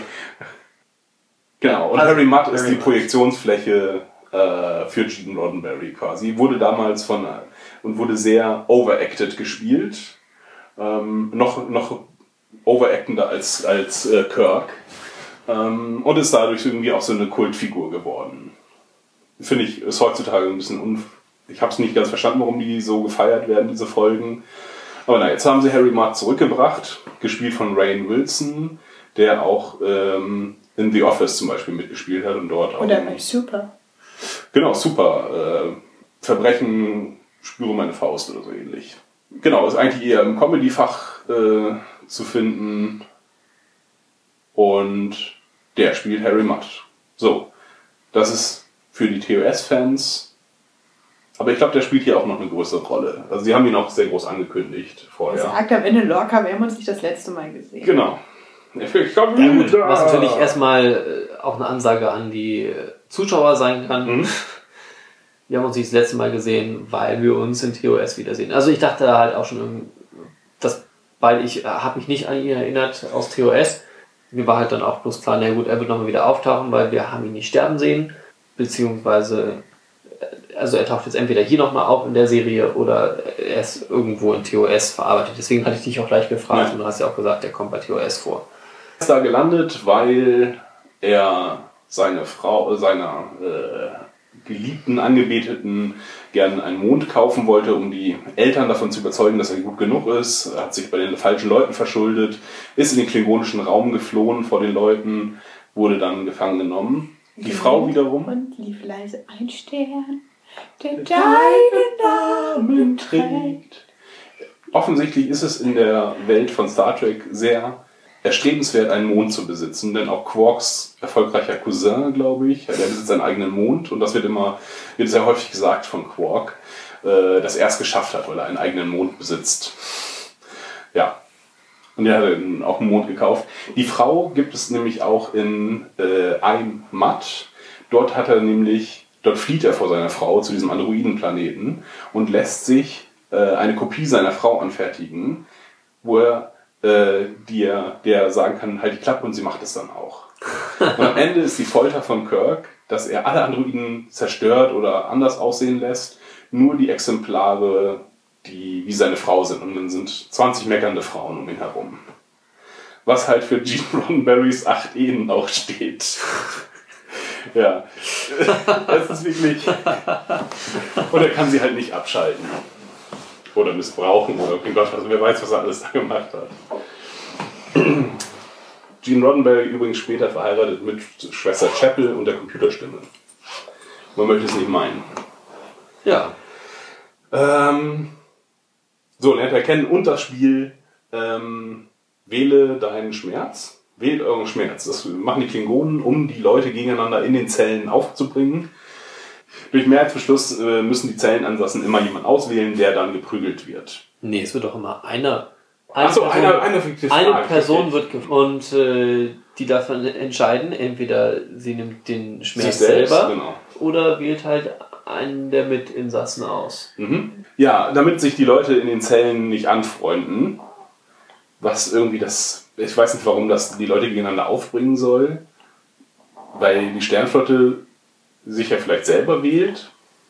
Das wäre irgendwie das moralisch bessere. Na gut. Der Zellengenosse Ash irgendwas. Nee, noch nicht Ash. Noch ist es ein anderer Zellengenosse. Der auf Deutsch heißt es, wird er beschrieben mit, also der ist so ganz apathisch in der Ecke und Harry, äh, Harry Fenton Matt sagt halt, ähm, ja, das ist ein, er ist, wie nennt man den Zustand? Ein kleiner Snack zwischendurch. Was ist jetzt das Englische? Snack zwischen Kleiner Snack zwischendurch. Wenn, wenn, ich, wenn ich jetzt äh, dich, Achim, beschreiben würde, ja, äh, Achim, der ist ein bisschen, na, wie sagt man, ein kleiner Snack zwischendurch. Habt ihr das schon mal gehört? Nein. Nee. Das gibt es auch im Deutschen nicht. Es ist halt im Englischen out for lunch. Das sind diese Schilder, die man halt so hinhängt. Ich bin out for lunch, ich bin kurz mal weg. Ach so. Der ist halt entweder weggetreten oder halt gerade nicht erreichbar. Der ist Ja. halt Kuckuck. Der ist Aber halt. ist ganz anderes. Ja, genau. Es ist nicht kleiner Snack zwischendurch. Ja, als sie sagten, kleiner Snack zwischendurch, habe ich an die letzte Folge gedacht, wo darüber gesprochen wurde, dass äh, die Leiche von Jojo aufgegessen wurde. Ach so. Ich dachte, den haben, das ist quasi ihr Kühlschrank da und ab und zu kommen sie sich einholen, den sie dann essen. Ah. Das war mein erstes Verständnis von dieser Aussage. Ja, auf jeden Fall im Englischen ist es out for lunch. Äh, Ja, da waren ja mal wieder ganz talentierte Ja. Übersetzer am Werk. he's so to say out for lunch. Na gut, es ist wirklich, also die deutsche Übersetzung hat. Aber da hätten sie doch sagen können, der ist kurz weggetreten. ja, genau. Der ist, meine alternative, bessere Übersetzung ist, der ist gerade nicht erreichbar. The person you've called is not Not available, genau. Die Klingon, äh, Harry Mudd äh, wählt dann äh, die Person, die da der kleine Snack zwischendurch ist. Knoppers. Er ist gerade Knoppers einfach. Ähm, Das ergibt keinen Sinn. ja. Ja, der ist schon angeknuspert halt. Ne? Ja, aber habt ihr nicht daran gedacht, dass Nee, tatsächlich letztes nicht. Mal übers Menschenessen gesprochen nee, habe ich auch nicht. Aber Und es waren Klingonen und ihr habt auch im Podcast darüber gesprochen und deswegen war das ganz klar die erste Verbindung. Ja, okay, dann halten sie sich da jetzt ihre Lebensmittelkammer. Ich habe es halt zuerst auf Englisch gesehen, da ist mir überhaupt nicht aufgefallen. Ja. Da ist es halt logisch und sinnig. Und dann beim Deutschen gucken dachte ich, hä? Okay, das ergibt irgendwie keinen Sinn. Ja gut, aber du hast da Sinn draus gemacht. Und Der aber falsch ist. der aber, es, es macht zumindest Sinn im Gegensatz zu dem. Äh, Vielleicht schleppen sie ihn ja auch weg, um ihn zu essen. vielleicht, aber ich glaube nicht. Ja, Dann ist er out für ihren Lunch. He's out for lunch. Das ist ein Takeaway. frisch zubereitet, mein Schädel. Dobo. Ähm, genau, und äh, töten ihn dann auch. Und bringen ihn aus der Zelle. Um ihn zu Lunch zu Aber es scheint, es scheint wahrscheinlich aber nicht immer so zu laufen, denn ansonsten ist dieses Choose Your Own, äh, Choose Ja. Your, das macht nicht so viel Sinn. Der war halt einfach nur gerade schon ziemlich durch. Ja, häufig bei Lunch, dass das schon ein bisschen zu gar ist. Ne? Ja, lag halt schon Kantine. lange in der Auslage. Ja. So, später, also Lorca lernt dann auch noch zusätzlich Ash Tyler kennen. Ähm, ein weiterer Sternflottengefangener, der behauptet, seit sieben, sieben Monaten in klingonischer Gefangenschaft zu sein. Ja, andersrum, er sagt, er ist äh, bei der Schlacht am Doppelstern gefangen genommen worden, wo er gar nicht weiß, dass das so heißt. Mhm. Sondern er sagt halt, er war auf der Jäger, Mhm. USS Jäger, und ähm, wurde da halt gefangen genommen. Und Lorca sagte, was? Bei den Zwillingssternen waren sie auch. Und äh, dann sind sie ja schon seit sieben Monaten hier. Und ähm, ja, Ja. sehen halt bei Ash ist halt kein wirkliches Zeitgefühl mehr. Ähm, beschreibt sich nur dann als härter, als er selber dachte, weil es halt so lange ausgehalten hat. Und Lorca sagt auch gleich, naja, oder ein Lügner. Denn niemand hält es so lange durch. Ja. Und Ash sagt halt, naja, der Captain hier findet mich irgendwie, Ja, hat was an mir. ja. Er guckt dann auch sehr betreten zu Boden und im Grunde, es ist halt der Missbrauch von Kriegsgefangenen, Ja. was ja auch eine lange Tradition hat. Ist jetzt mal mit einem Mann gemacht, aber hm. sehr seltsam. Es kommt mir später auch nochmal vor. Ähm, denn jetzt wird erstmal Lorca abgeholt äh, zum Verhör. Nein, noch nicht. Nicht? Also, äh, es war noch so, was er so fallen lässt. Ah, ja. ähm, denn äh, Lorca ist dann halt trotzdem interessiert an Ash, auch wenn er erstmal sehr kritisch ist und fragt halt, ob er halt irgendwie Informationen hat. Irgendwie, er braucht auf jeden Fall, bräuchte ein offenes Com-Panel, um halt seine, sein Schiff zu erreichen. Und da sagt Ash halt schon, ja, pff, die sind mitten im klingonischen Raum, was willst du damit? Wir können hier sowieso nicht ankommen. Und er sagt, mein Schiff kann das. Es ist äh, so, so wie geisterartig. Ich glaube, da benutzt Wie er das Geist, mit dem, mit dem. Geist. Ja. Also auf jeden Fall benutzt er da eins der Worte, was sie auch später dann Mhm. beim Verhör benutzt, der ja dann auch gleich kommt. genau. Ähm, ja, sie verhört ihn, äh, kann Englisch sprechen und. Seine äh, Sprache. Genau, seine Sprache, richtig. Ist sagt unklar, er so. ist. Wir sprechen unsere Sprache. So. Ähm, und das ist Lorel, ähm, die ihn verhört und die ist ja auch zum Hause Mokai und sie sagt auch, sie entstammt äh, Spionen und findet Sprachen sehr nützlich, deswegen kann sie das. In der deutschen Synchronstimme ist es so, als wenn die Sprecher einfach Watte sich in den Mund gepackt haben und so sprechen. Ja, ein bisschen kehliger. Ja, sehr seltsam. Oh, halb würgend. Im Englischen ist es also nicht so. Nee, da sind die halt weiterhin behindert durch ihre äh, komischen Gummimasken. Ach so. Und es stimmt auch nicht, es ist eher so ein hinten so ein so, so zwischen äh, hinten in den Backen so. Und Olli schuld. Ja, und äh, sie weiß von seinen lichtempfindlichen Augen und was macht Was sie? er aber vorher nicht gesagt hat. Also sie scheint ihn auch einfach so zu kennen schon. Also, Oder durch den Scan einfach, weil man sieht im Hintergrund auch so, Sca- so Anzeigen auf jeden Fall. Also sie haben Ja, ihn ja auch gezielt, sie haben ihn auch hier gezielt abgeholt und also sie wussten ja, Ja. scheinbar auch irgendwie, sie, sie haben Background und äh, das ist ja auch noch eine Sache, da sie ja irgendwie scheinbar wussten, wo er gerade ist, in welchem Shuttle, das ist, dann muss es ja irgendwie Spione geben auch. das stimmt, richtig. Sie sind auf jeden Fall gut informiert und können auch tief im Föderationsraum agieren, denn er ist ja von der Kommandozentrale mit dem Shuttle weggeflogen. Ja. Und Also der er war auf irgendeiner Sternbasis, Ja. okay, vielleicht relativ nahe der Front, aber ja, sie können auf jeden Fall mal eben reinfliegen. Hm, Auf der Und- Karte sehen wir es auch, dass es relativ frontnah ist, ja, dass die Grenze gar nicht so weit entfernt ist. Mhm. Ähm, können wir eben reinfliegen, ihn da aufsammeln, aus seinem Shuttle raus und dann wieder wegfliegen. Mhm. Und seine Augenspritze bleibt in dem Shuttle zurück. Ja, genau, da haben sie so drauf gezoomt. Wenn es hätte ja noch einen Zeitdruck geben können, so von wegen in 48 Stunden äh, verliere ich mein Augenlicht. Da hatte ich auch irgendwie mit gerechnet, aber kam ja nichts. Ja. Oder der Sherlock-Moment, wie die anderen in das leere Shuttle kommen. Lorca war hier! Und dann so diese Spritze. Er hat Brotkrumen fallen lassen. Ja, war alles nicht. Er hätte nie seine Spritze zurückgelassen. Er ist nicht freiwillig gegangen. Und dieser erstochene Sternflottenoffizier daneben. Ist er wirklich tot? Ich schieß mal drauf. Aber warum? Oh, er Ja. hat noch gezuckt im ersten Moment. Genau, so erklärt sich das dann auch mit dem Feuergefecht. Ja. Immer schießen wir Ist Feuergefecht um. Feuergefecht gestorben. So müssen wir das jetzt auf der Todesanzeige vermerken. Diese Plasmalöcher hier lassen sich nicht alles erklären.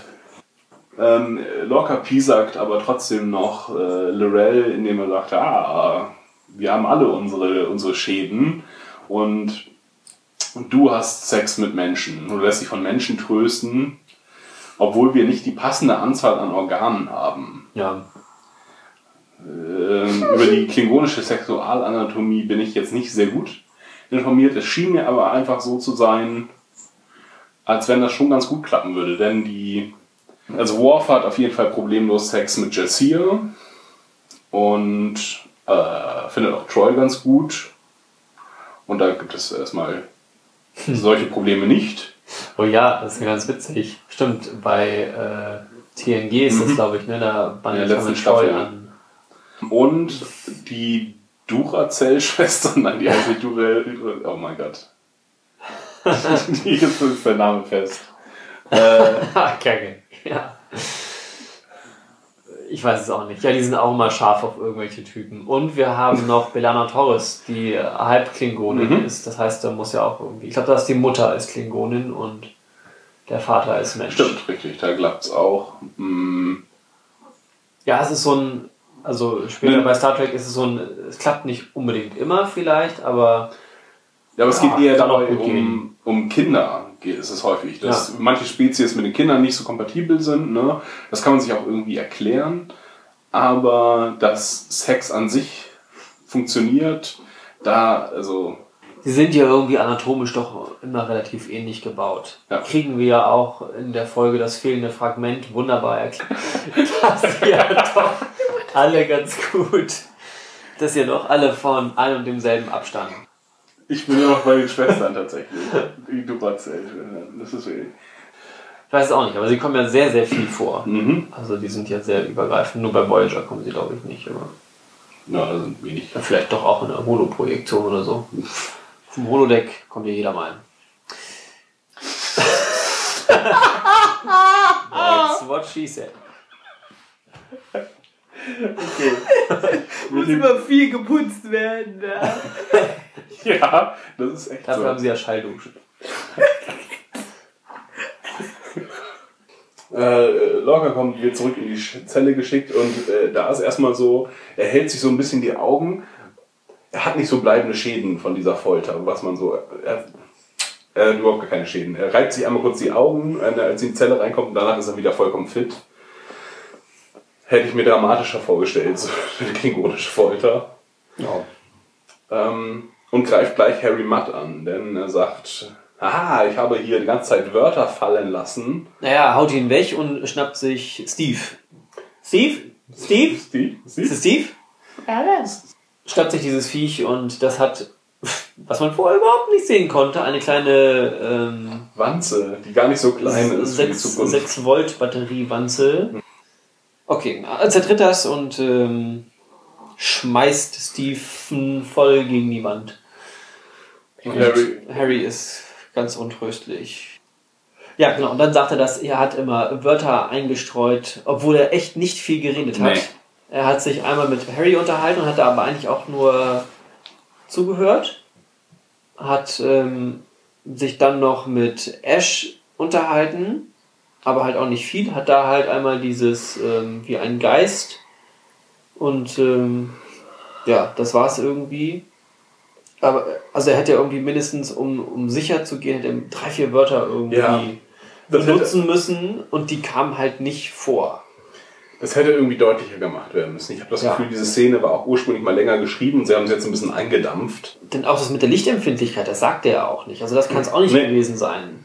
Und das, ähm, das mit dem Kampf, also mit seinem Schiff, dass er das halt geopfert hat, das sagt er auch erst nach dem Verhör. Mhm.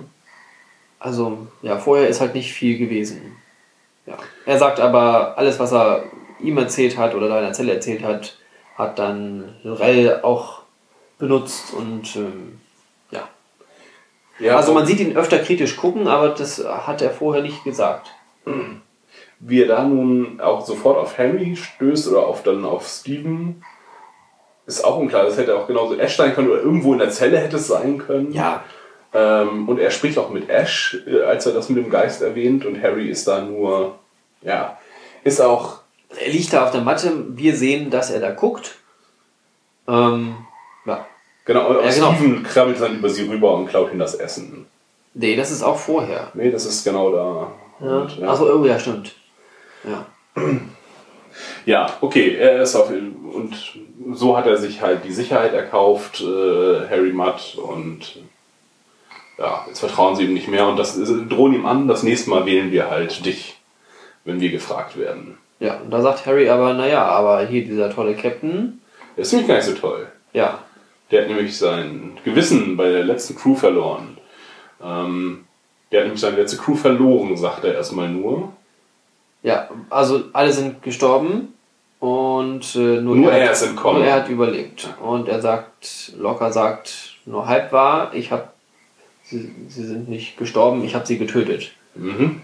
Weil klingonische Folter ist furchtbar, deswegen habe ich sie lieber getötet. Warum er aber deswegen trotzdem selber entkommen ist, lässt er auch irgendwie offen. Ja, das ist nicht so richtig erklärt. Also wenn er die Selbstzerstörung eingeleitet hat, dann hätte er es auch vom Schiff aus machen können. Und wenn es einen Weg zum Fliehen gab, dann hätten auch mehrere fliehen können. Es ist äh, nicht klar, warum das jetzt nun der einzige Weg war. Und normalerweise ist es halt auch, der Captain verlässt das sinkende Schiff als letztes. Es kam mir vor wie die Tür von Titanic in größeren Ausmaßen. Ja, Die, auf der Tür hätten beide Platz gefunden, es hätten Ah. beide gerettet werden können und er hatte so, later bitches! Und hat sie in die Luft gejagt und es konnte nur einer in dieses Shuttle. Genau. Ich finde es auch unangenehm, wenn hier 50 Leute stehen und schwitzen. Das stinkt, das ist feucht, keiner findet das schön. Ich dachte, ist besser so. In den Trümmern von unserem Schiff kann sich halt nur einer verstecken. Und außerdem braucht er erstmal die Trümmer von dem Schiff. Also insofern, ich binde mir eure Leichen um mich herum, meine Biosignatur zu verschleiern. Das ist auf jeden Fall weiterhin unklar. Und Es bleibt noch sehr offen, also da müssten sie auch nochmal nachlegen eigentlich. auf jeden Fall, das wird auch noch geklärt werden. Und dass Lorca da gar keine andere Wahl hat, wird dabei rauskommen. Entweder, dass er vielleicht auf einem anderen, auf dem Planeten war zu der Zeit, weil er gerade als Captain unterwegs war, weil damals noch die Kapitäne alle Außenmissionen gemacht haben. Äh, und er halt die Wahl hatte, okay, gefangen nehmen lassen oder die Crew zu töten. Da hat er sich halt für das auch moralisch richtige, also für das für die Moral der Crew, äh, der Sternflotte bessere entschieden, denn die würden nur vorgezeigt werden und äh, gefoltert. Ähm, Die klingonische Propagandamaschinerie. Genau. Ähm, Matt spricht da nochmal was drauf an, ja, wer denn eigentlich nun Schuld am Krieg hat. Ähm, und zwar sagt er ja, die Sternflotte durch ihre neugierige Art ähm, hat sie den Krieg provoziert, indem sie halt immer weiter erforschen und nicht mit dem quasi zufrieden sind, was sie haben, sondern sie wollen immer weiter die Grenzen ausdehnen und natürlich muss man auch mal an andere Zivilisationen stoßen, die das nicht so witzig finden. Ja, er sagt ja konkret, wie würdet ihr das finden, wenn da einfach so welche durch euren Vorgarten fahren? Mhm. Was mich dann halt so an äh, amerikanische Verfahrensweisen erinnert hat, wenn da halt jemand in meinem Vorgarten steht, dann erschieße ich den halt. Mhm. Weil der ist ja auf meinem Grund und Boden. Wäre dann ja der Ja, Vergleich zu dem, was die Klingonen gemacht haben. Genau, und er sagt halt, ja, ähm, ihr habt nicht das Wohl der gesamten Menschheit im Kopf, denn von uns gibt es viel mehr, die nicht in den Schiffen sind, nicht in der Sternflotte sind. Ähm, Und da fand ich, das ist ja immer so ein leicht ungeklärtes Verhältnis. Wie ist das mit Zivilisten zu Sternflotte? Was treiben die? Also Sternflotte ist irgendwie klar, da gehen die Leute hin, die forschen wollen, die irgendwie ethisch dazu bereit sind, Neues zu entdecken.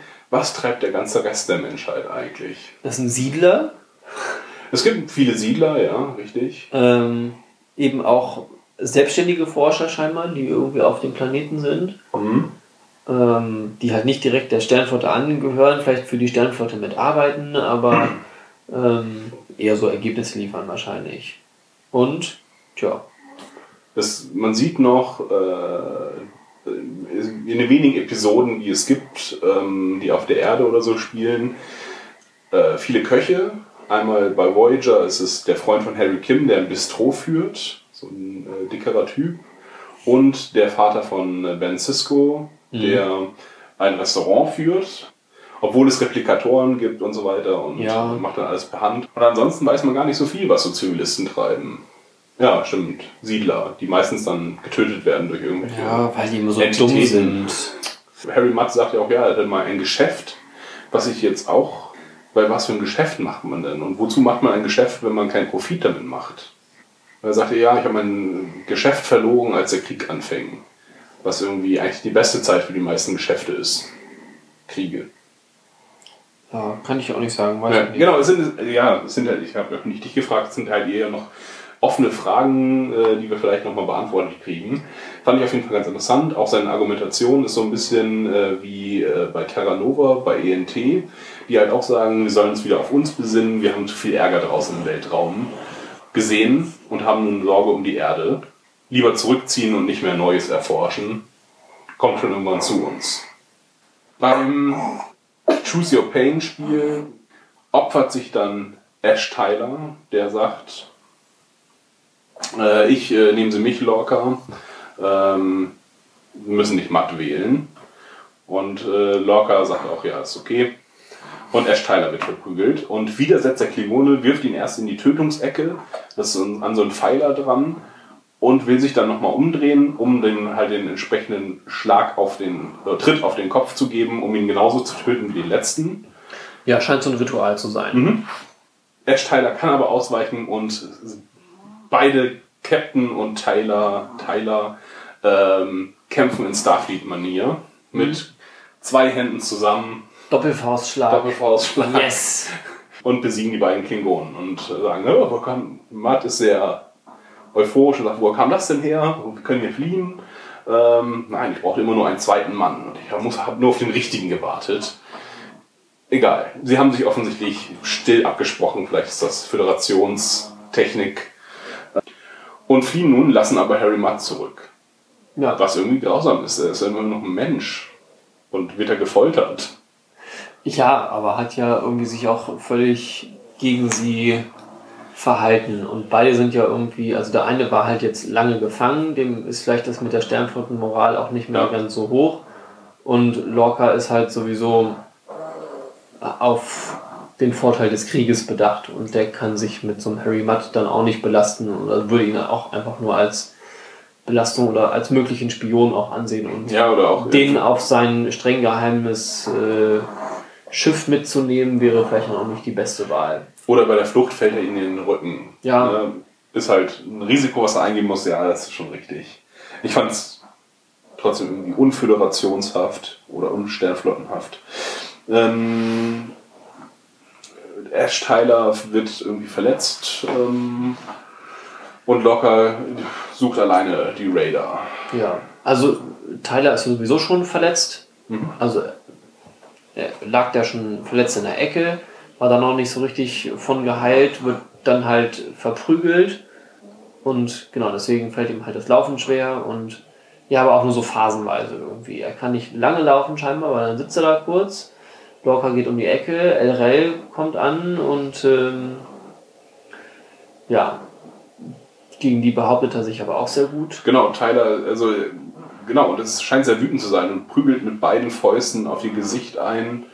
Ähm, man merkt ihm seine Frustration, des, also dass, auch dass da Folter vielleicht stattgefunden hat, irgendwie an, dass da Geschichte dabei ist. Er prügelt sie jetzt nicht, um sie ganz effektiv mit dem Doppelfaustschlag fertig zu machen, sondern er ist wirklich wütend und in Raserei, während er sie auf sie einschlägt. Ähm, Lorca beschießt Klingonen drumherum, die sich sofort auflösen, was Ja. irgendwie Vaporisiert werden. Genau, äh, die Klingonen nutzen ja Disruptoren und das sieht auch äh, sehr Star Trek-haft aus. aus. Also, die, wenn die Klingonen weil schießen, kommt in so ein Leuchten und dann lösen die sich auch immer auf. Ja. Im Gegensatz zu den Phasern, was eine andere Art von Technologie und Waffe ist, wo man halt auch mehr Einstellung hat. Bei der Waffe kann man nicht halb, halb vaporisiert oder so. Ähm, was mich übrigens noch gewundert hat, also die gehen ja beide auf den Flur, erschießen dann den ersten Klingonen und dann schlägt mit einmal vor ihnen einen Schuss ein und sie haben hinter sich einen Klingonen stehen Mhm. und erschießen den dann. Also der Klingone hatte geschossen, aber daneben geschossen. Ja. Ähm, was ich schon sehr komisch finde, es sind Klingonen, die sind schon sieben Monate im Krieg, die können eigentlich schießen. Warum schießt er auf so einen kleinen Gang daneben? Das war irgendwie unglaubwürdig. Das ist so eine Sturmtrupplerkrankheit, ne? Ja, Kann er okay. nicht treffen. Ja. Aber Oder- die anderen beiden sind halt super Schützen und äh, da ist auch jeder Schuss ein Treffer eigentlich. Bis auf dann bei El Rel am Ende. Genau, ähm, da schießt nämlich Lorca gegen das Schott und sie kriegt quasi nur so eine Art Verbrennung ab. Sie liegt dann aber auch hilflos im, im Gang rum und äh, Lorca setzt nicht nochmal nach, Ja. sondern die ist halt außer Gefecht. Genau. Ähm, beide fliehen mit einem Radar. Saru, der ja immer noch in der Nähe ist, äh, mit der Discovery erkennt durch seine, durch seine kulturelle Vergangenheit als Gejagter, erkennt er die ähm, Form von Angreifer und Jäger und kann dadurch in, äh, von Jäger und Gejagtem und kann dadurch feststellen, äh, dieser Raider ist, das, ist der Raider, wo der Captain drin ist. Der, das wird gejagt, das ist kein Angriff Ja. beamen die beiden raus. Der Raider wird zerstört. Und er gibt den Befehl zum Wegspringen. Und das passiert dann auch. Ja. Saru beglückwünscht Stamets, äh, dass er es ja sehr gut hingekriegt hat, offensichtlich den äh, Ripper nochmal zu aktivieren. Kriegt dann aber keine Antwort und aus irgendeinem Grund äh, monitort einer der ähm, Steuerleute auch gleichzeitig die Lebens, äh, die Signale von Stamets und stellt fest, oh, denen geht's nicht gut. Alle gehen runter und er hat sich selber das DNA-Gemisch gespritzt und ist der, an der Stelle von Ripper in den Sprungantrieb gegangen. Komisch fand ich an der Stelle, warum ist er da alleine in dem Mhm. Maschinenraum, wo vorher immer mehrere Leute waren, wo ja auch mehrere Arbeitsstationen sind. Ja, völlig unklar. Ja, Aber er auch der Tilly kommt dann erst rein und ähm, Saru kommt dann auch halt erst rein und ja, das ist irgendwie sehr merkwürdig. Genau, Stamets äh, lebt aber noch ähm, und äh, lacht, als er aufwacht. Und es Nee, äh, fragt als erstes, ob jetzt es geklappt geklappt hat. genau, richtig. Und dann lacht er sich eins. Genau, Saru und Michael sprechen sich noch aus, denn warum da jetzt so eine Aggression herrscht, man hat auch vorher gesehen, dass sich die wieder diese Gefahr-Dinger, ähm, Ganglien ausfahren, bevor äh, Michael die Brücke betritt, bemerkt er schon, ah, Michael ist da, weil Gefahr. Du hast wirklich recht, das ist biologisch bedingt. Also Ja, das haben wir letztes Mal schon festgestellt, ja, dass ich es, habe. es kotzt mich an. Es kotzt mich wirklich an, weil das auch irgendwie keinen Sinn macht. Sprechen sie aus und er ist einfach nur wütend und eifersüchtig auf Michael, dass sie ihm die Chance genommen hat, dadurch, dass sie den Captain hat sterben lassen, von dem, einem der besten Captain zu lernen und selber in diese Position zu kommen, äh, eines ersten Offiziers und möglicherweise dann später Captains, denn nun war er unvorbereitet, sagt er, ähm, auf die Situation und hat sich nicht gut verhalten. Ich sehe in keinem dieser Schritte, wo er sich schlecht verhalten hätte. Oh. Es war alles notwendig, was er gemacht hat.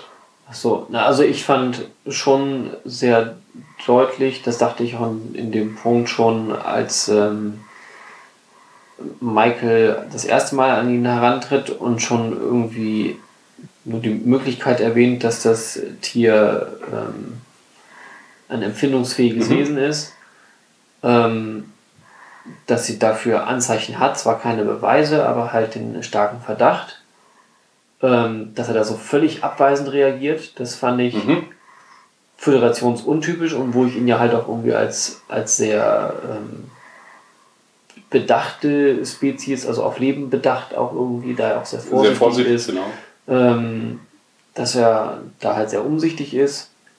Das fand ich extrem merkwürdig, ähm, als das Tier sich dann in den Schutzzustand versetzt hat, dass er es unbedingt aufbrechen will und dass ihm auch völlig egal ist, was da passiert und dass er weiß, dass es eigentlich verboten ist, dass er aber die Konsequenzen tragen würde. Okay, da setzt er dann halt das, ähm, die Rettung seines Captains höher an, Na, in dem Aber- Moment ist es ja sogar die Rettung der 134 Leben. Die müssen ja wieder rausspringen. Ja, okay.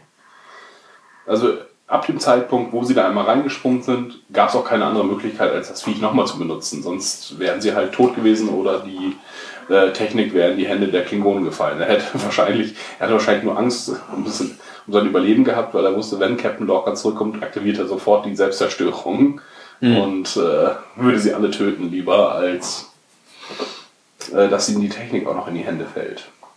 Das tatsächlich, dass er sich den Vorschlag von Michael nicht genauer angehört hat vorher und sie dann auch noch weggesperrt hat, ähm, das war unnötig. Aber ansonsten hat er den Befehl erhalten, äh, zu springen und den Captain zurückzuholen. Und dann geht das halt nun mal nur mit dem Viech. Nachdem sie da waren, mussten sie halt auch wieder zurückspringen. Ja, okay. Ähm, Michael verschenkt als Wiedergutmachung quasi ihr Erbe von äh, Captain Georgiou und gibt das Teleskop weiter, weil sie es eh nicht benutzen kann und sie eh den starken Verdacht hat, dass es nur eine Replik ist. Ja. Denn wer sollte es mitgenommen haben? Das wäre dumm. ja. Ja. Außerdem ist es ja egal. Lässt sich darüber streiten, ob diese Geste jetzt so besonders toll ist. Aber er nimmt es auf jeden Fall an. Genau, ja, da dachte ich auch, er lädt das noch ab, aber nö, er schnappt sich das Zeug und Ja. rennt damit in man kriegen kann, ne? Mhm. Aber äh, als weitere Wiedergutmachung sagt er dann halt, ich habe noch einen letzten Befehl, retten Sie den Ripper. Ja. Und- Solange es noch befehlen kann, denn der Captain muss erst noch wieder für Ja. diensttauglich erklärt werden. Und genau, sie nimmt das Retten dann sehr frei und sagt halt, ja, okay, wie kriegen wir das Viech wieder groß? Ah, wir lassen es frei. Denn wenn Gefangenschaft nicht seine, seine die lebensfeindliche Umgebung ist, dann lassen wir es jetzt frei. Und die beste Idee ist, wir schießen es in den Weltraum. Ja. Daher für kein Lebewesen ist das so eine tolle Idee, in den Weltraum geschossen zu werden. Da ist nämlich relativ wenig Leben im Weltraum. Hätte man es jetzt auch in einen Shuttle setzen können, auf einen friedlichen Planeten setzen können, aber nein. Die Idee fand ich sehr gewagt. Ja. Vor allen Dingen habe ich mich dann auch gefragt, Woher kommt das Wasser? Ja, es, es holt sich ja.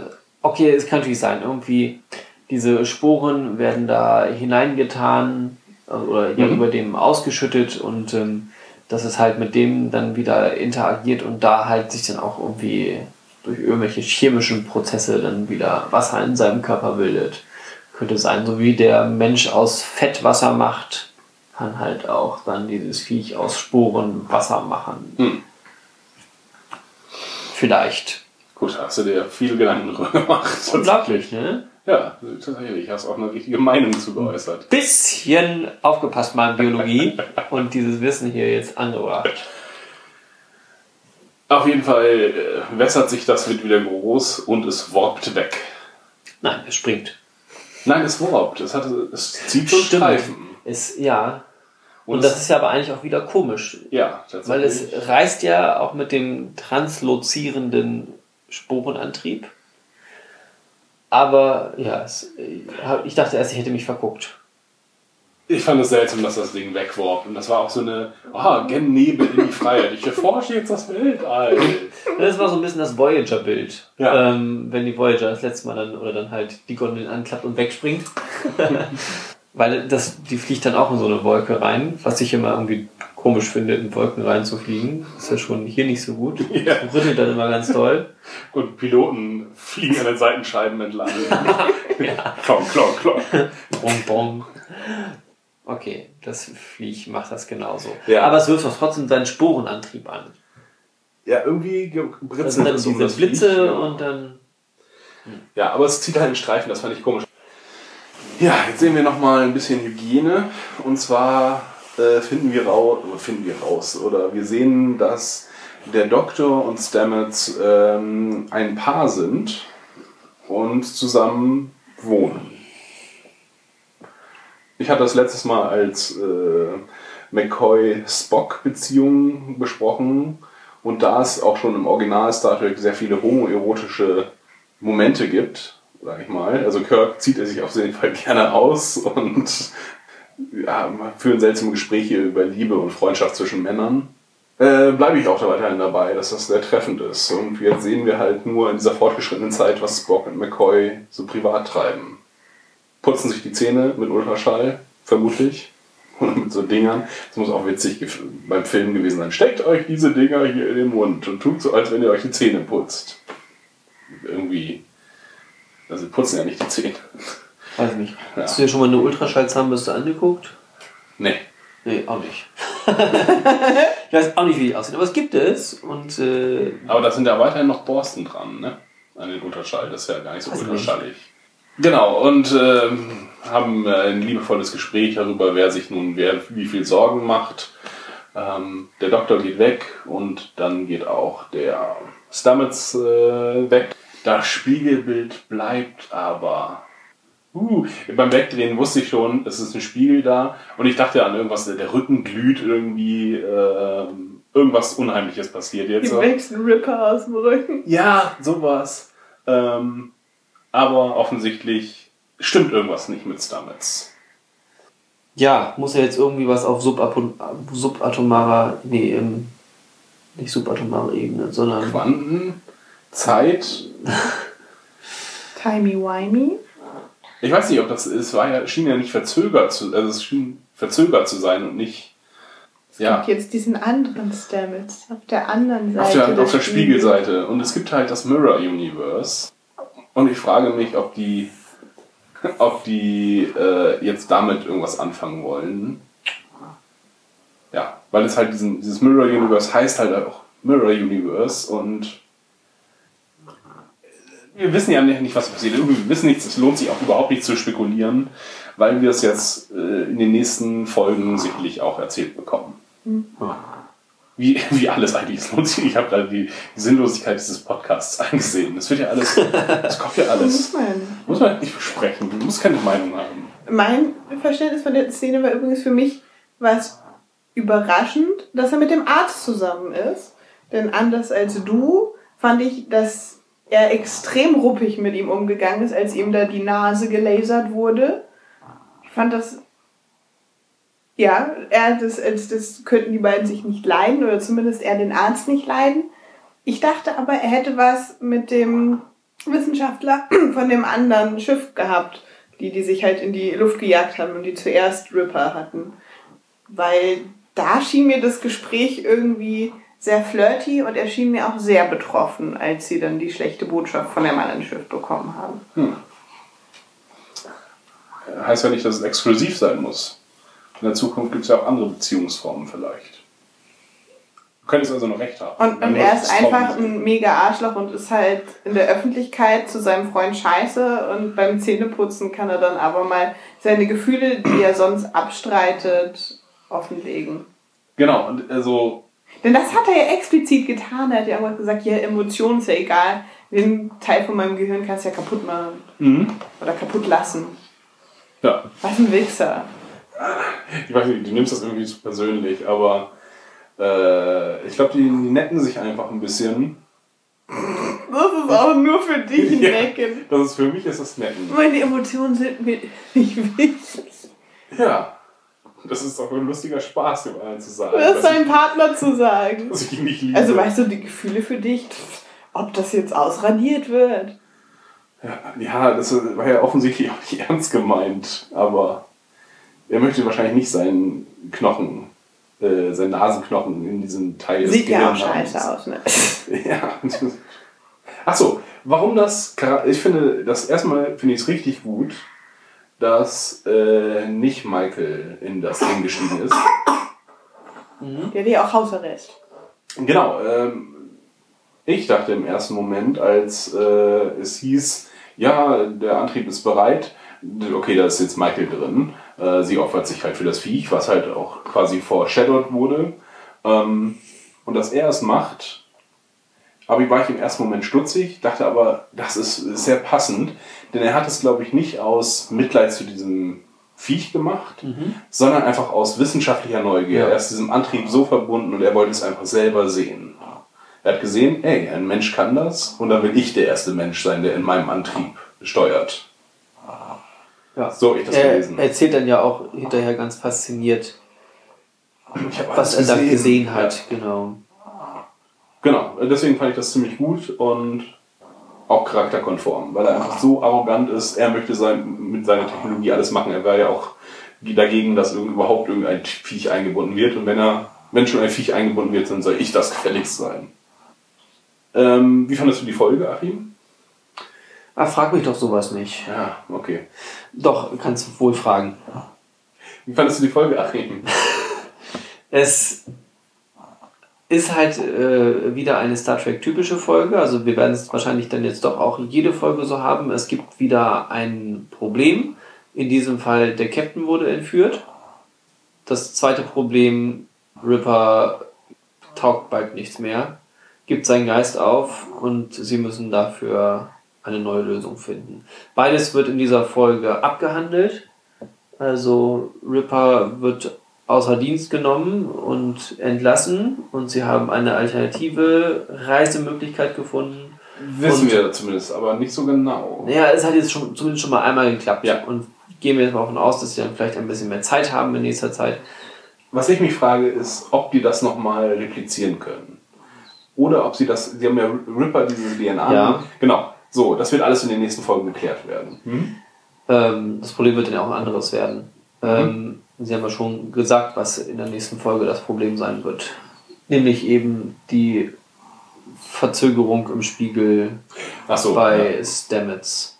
Und entweder wird das ein größeres Fass, was sich über mehrere Folgen zieht, also sehr wahrscheinlich, das glaube ich nicht, dass sie das in einer Folge gelöst kriegen. Ja, vielleicht aber auch doch, wer weiß. Ja, kommt mal an, wie sie es jetzt Genau, und den Captain haben sie auch befreit und bei dem bringen sie dann ja vielleicht auch was Neues, einen größeren Handlungsstrang mit. Mhm.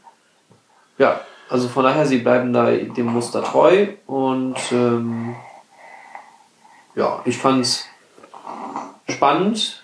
Jetzt natürlich schon so ein bisschen, wenn sich das so einschleicht, dass sie diesem Muster immer folgen, dann ist schon immer klar, irgendwie, naja gut, sie werden für ihr Problem eine Lösung finden. Was bedeuten würde, die Spannung ist vielleicht nicht super hoch, weil das war bei allen Star Trek-Folgen eigentlich auch immer so, wenn es nicht gerade Doppelfolge war, das Problem war am Ende immer gelöst. Und man konnte beruhigt den Fernseher ausmachen und alles war gut. Und das war jetzt im Prinzip auch so.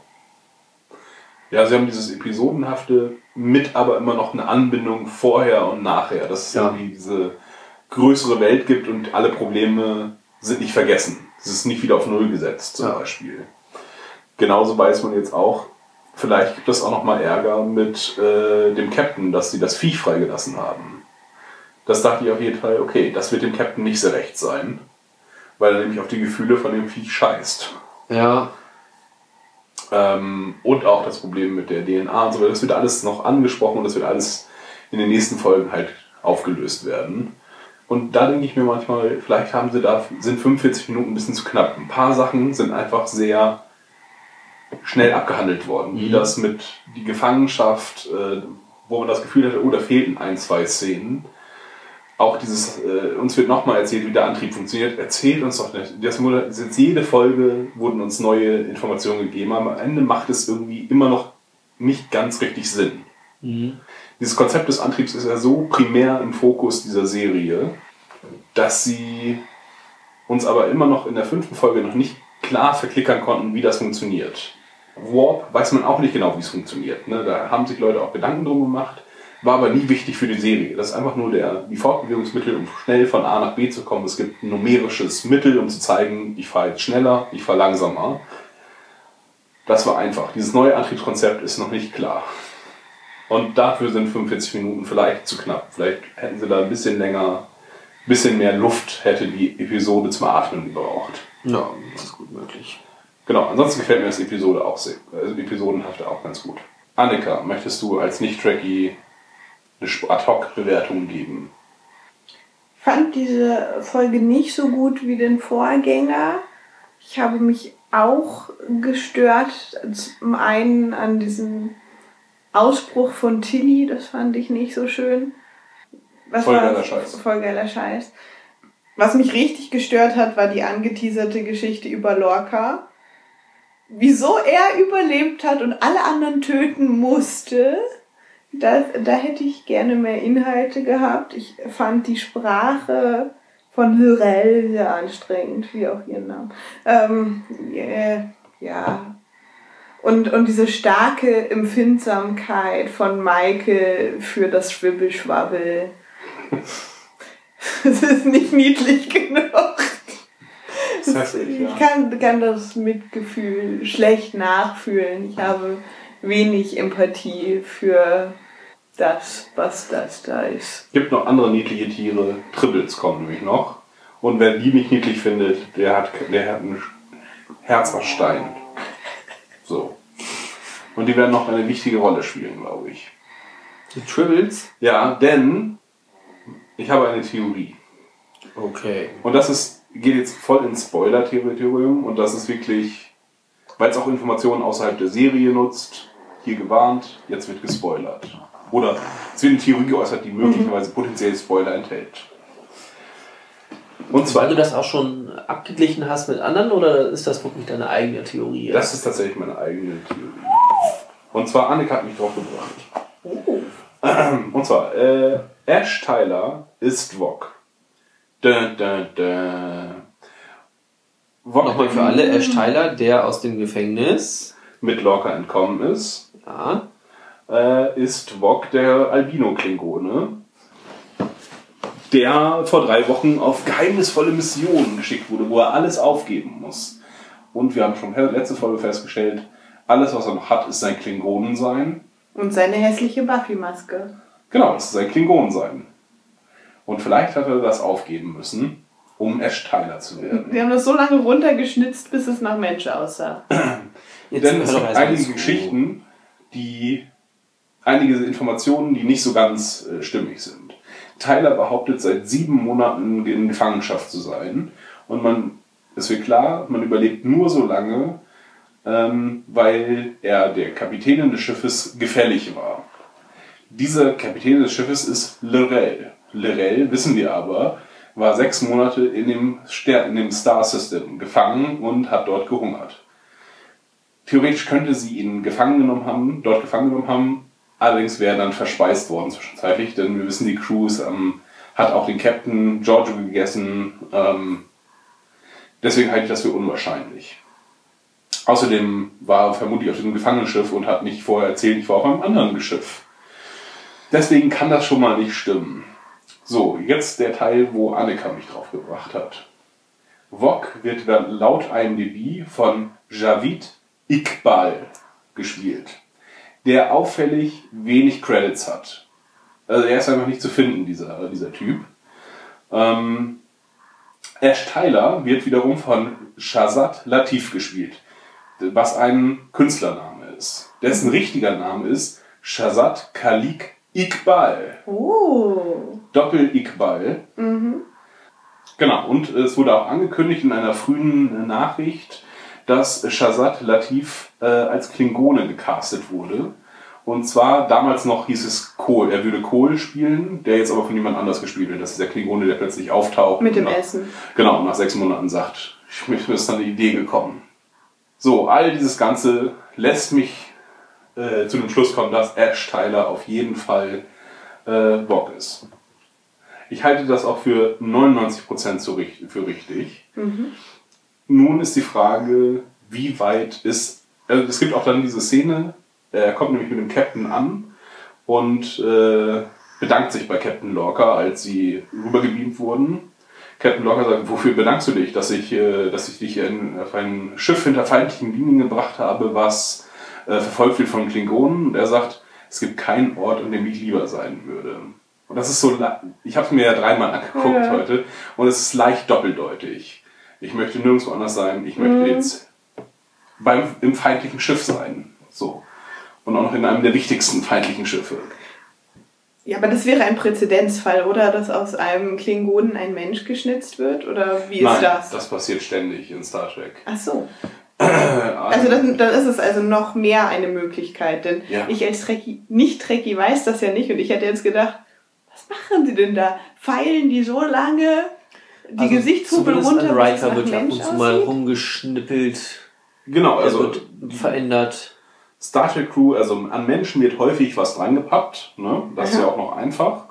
Äh, also Kirk ist auch mal als Klingone, als Vulkanier ist er unterwegs und wird dann auch operativ halt so hergerichtet. Okay, und dafür benutzen sie dann auch wieder nur so einen Gesichtsscanner wie zum Nasenrichten. Ja, genau. Aber es wird schon die Knochenstruktur wohl verändert. Das ist nicht abnehmbar oder so. Ähm, auch die ganze DS9-Crew wird mal zu Klingonen. Okay. Ja, Und also dann ist es ja voll im Bereich des Möglichen. ist noch sehr viel mehr. Und zwar gibt es nämlich auch ganze Folgen, in denen es darum geht, dass ein Klingone sich als Mensch getarnt hat. Okay. Weil vorher hörte sich das wie der spacige Teil der, der Theorie für mich an, aber wenn das da gang und gäbe ist, wird Und- es ja nur wahrscheinlicher. Wodurch wird es erkannt, dass der Mensch in Wirklichkeit ein Klingone ist? Durch ein Tribble. Denn die ag- reagieren aggressiv auf Klingonen. Und Lorca hat den quasi den Tribble auf seinem Schreibtisch postiert. Und ich warte jetzt nur darauf, dass er aggressiv auf Ash Tyler reagiert und dadurch er ähm, enttarnt wird. Ja, wo ich dir auf jeden Fall auch schon zustimmen würde, ist halt einfach, dass die Geschichte zu fishy rüberkam und auch offensichtlich, also mit voller Absicht so gezeigt wurde.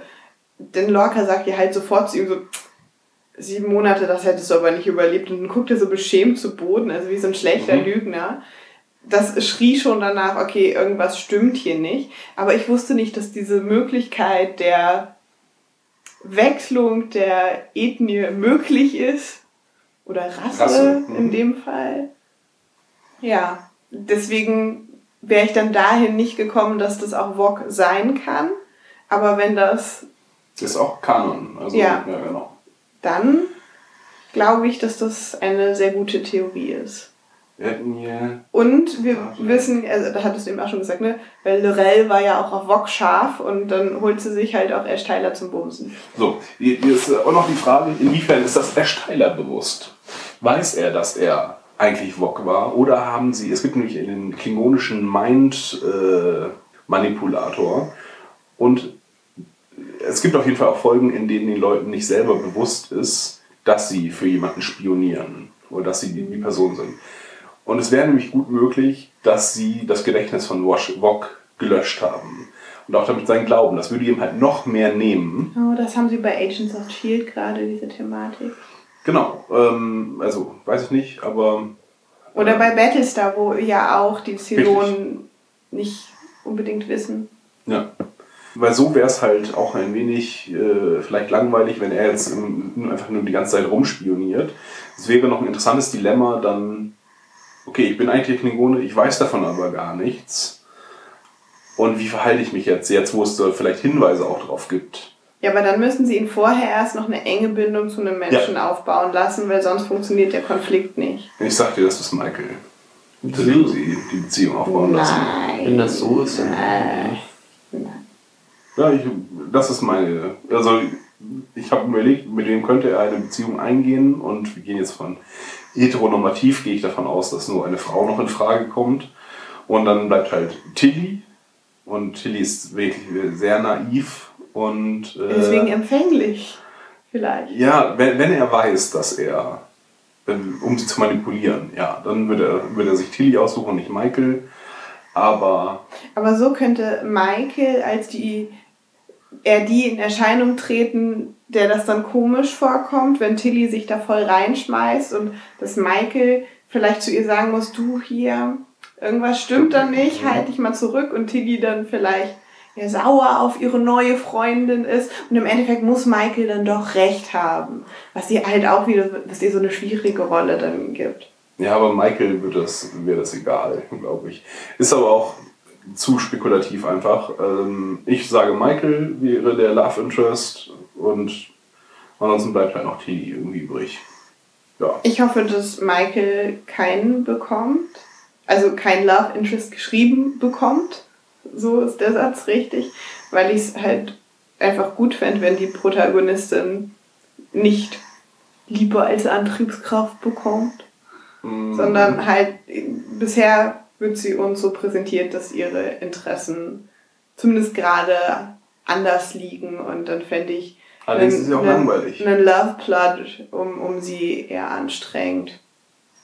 Ja, Kann, kann ich mir auch noch nicht so ganz vorstellen. Allerdings ist, äh, ja, wäre das der einzig potenzielle Partner, auch denn alle auf dem Schiff hassen sie ja. Aber außerdem, wenn er schon so zweideutige Sachen sagt wie nirgendwo anders wäre ich lieber als äh, hinter feindlichen Linien, dann scheint mir die Variante, dass er das alles sehr wohl weiß und jetzt halt den Feind bewusst infiltriert, ähm, wahrscheinlicher.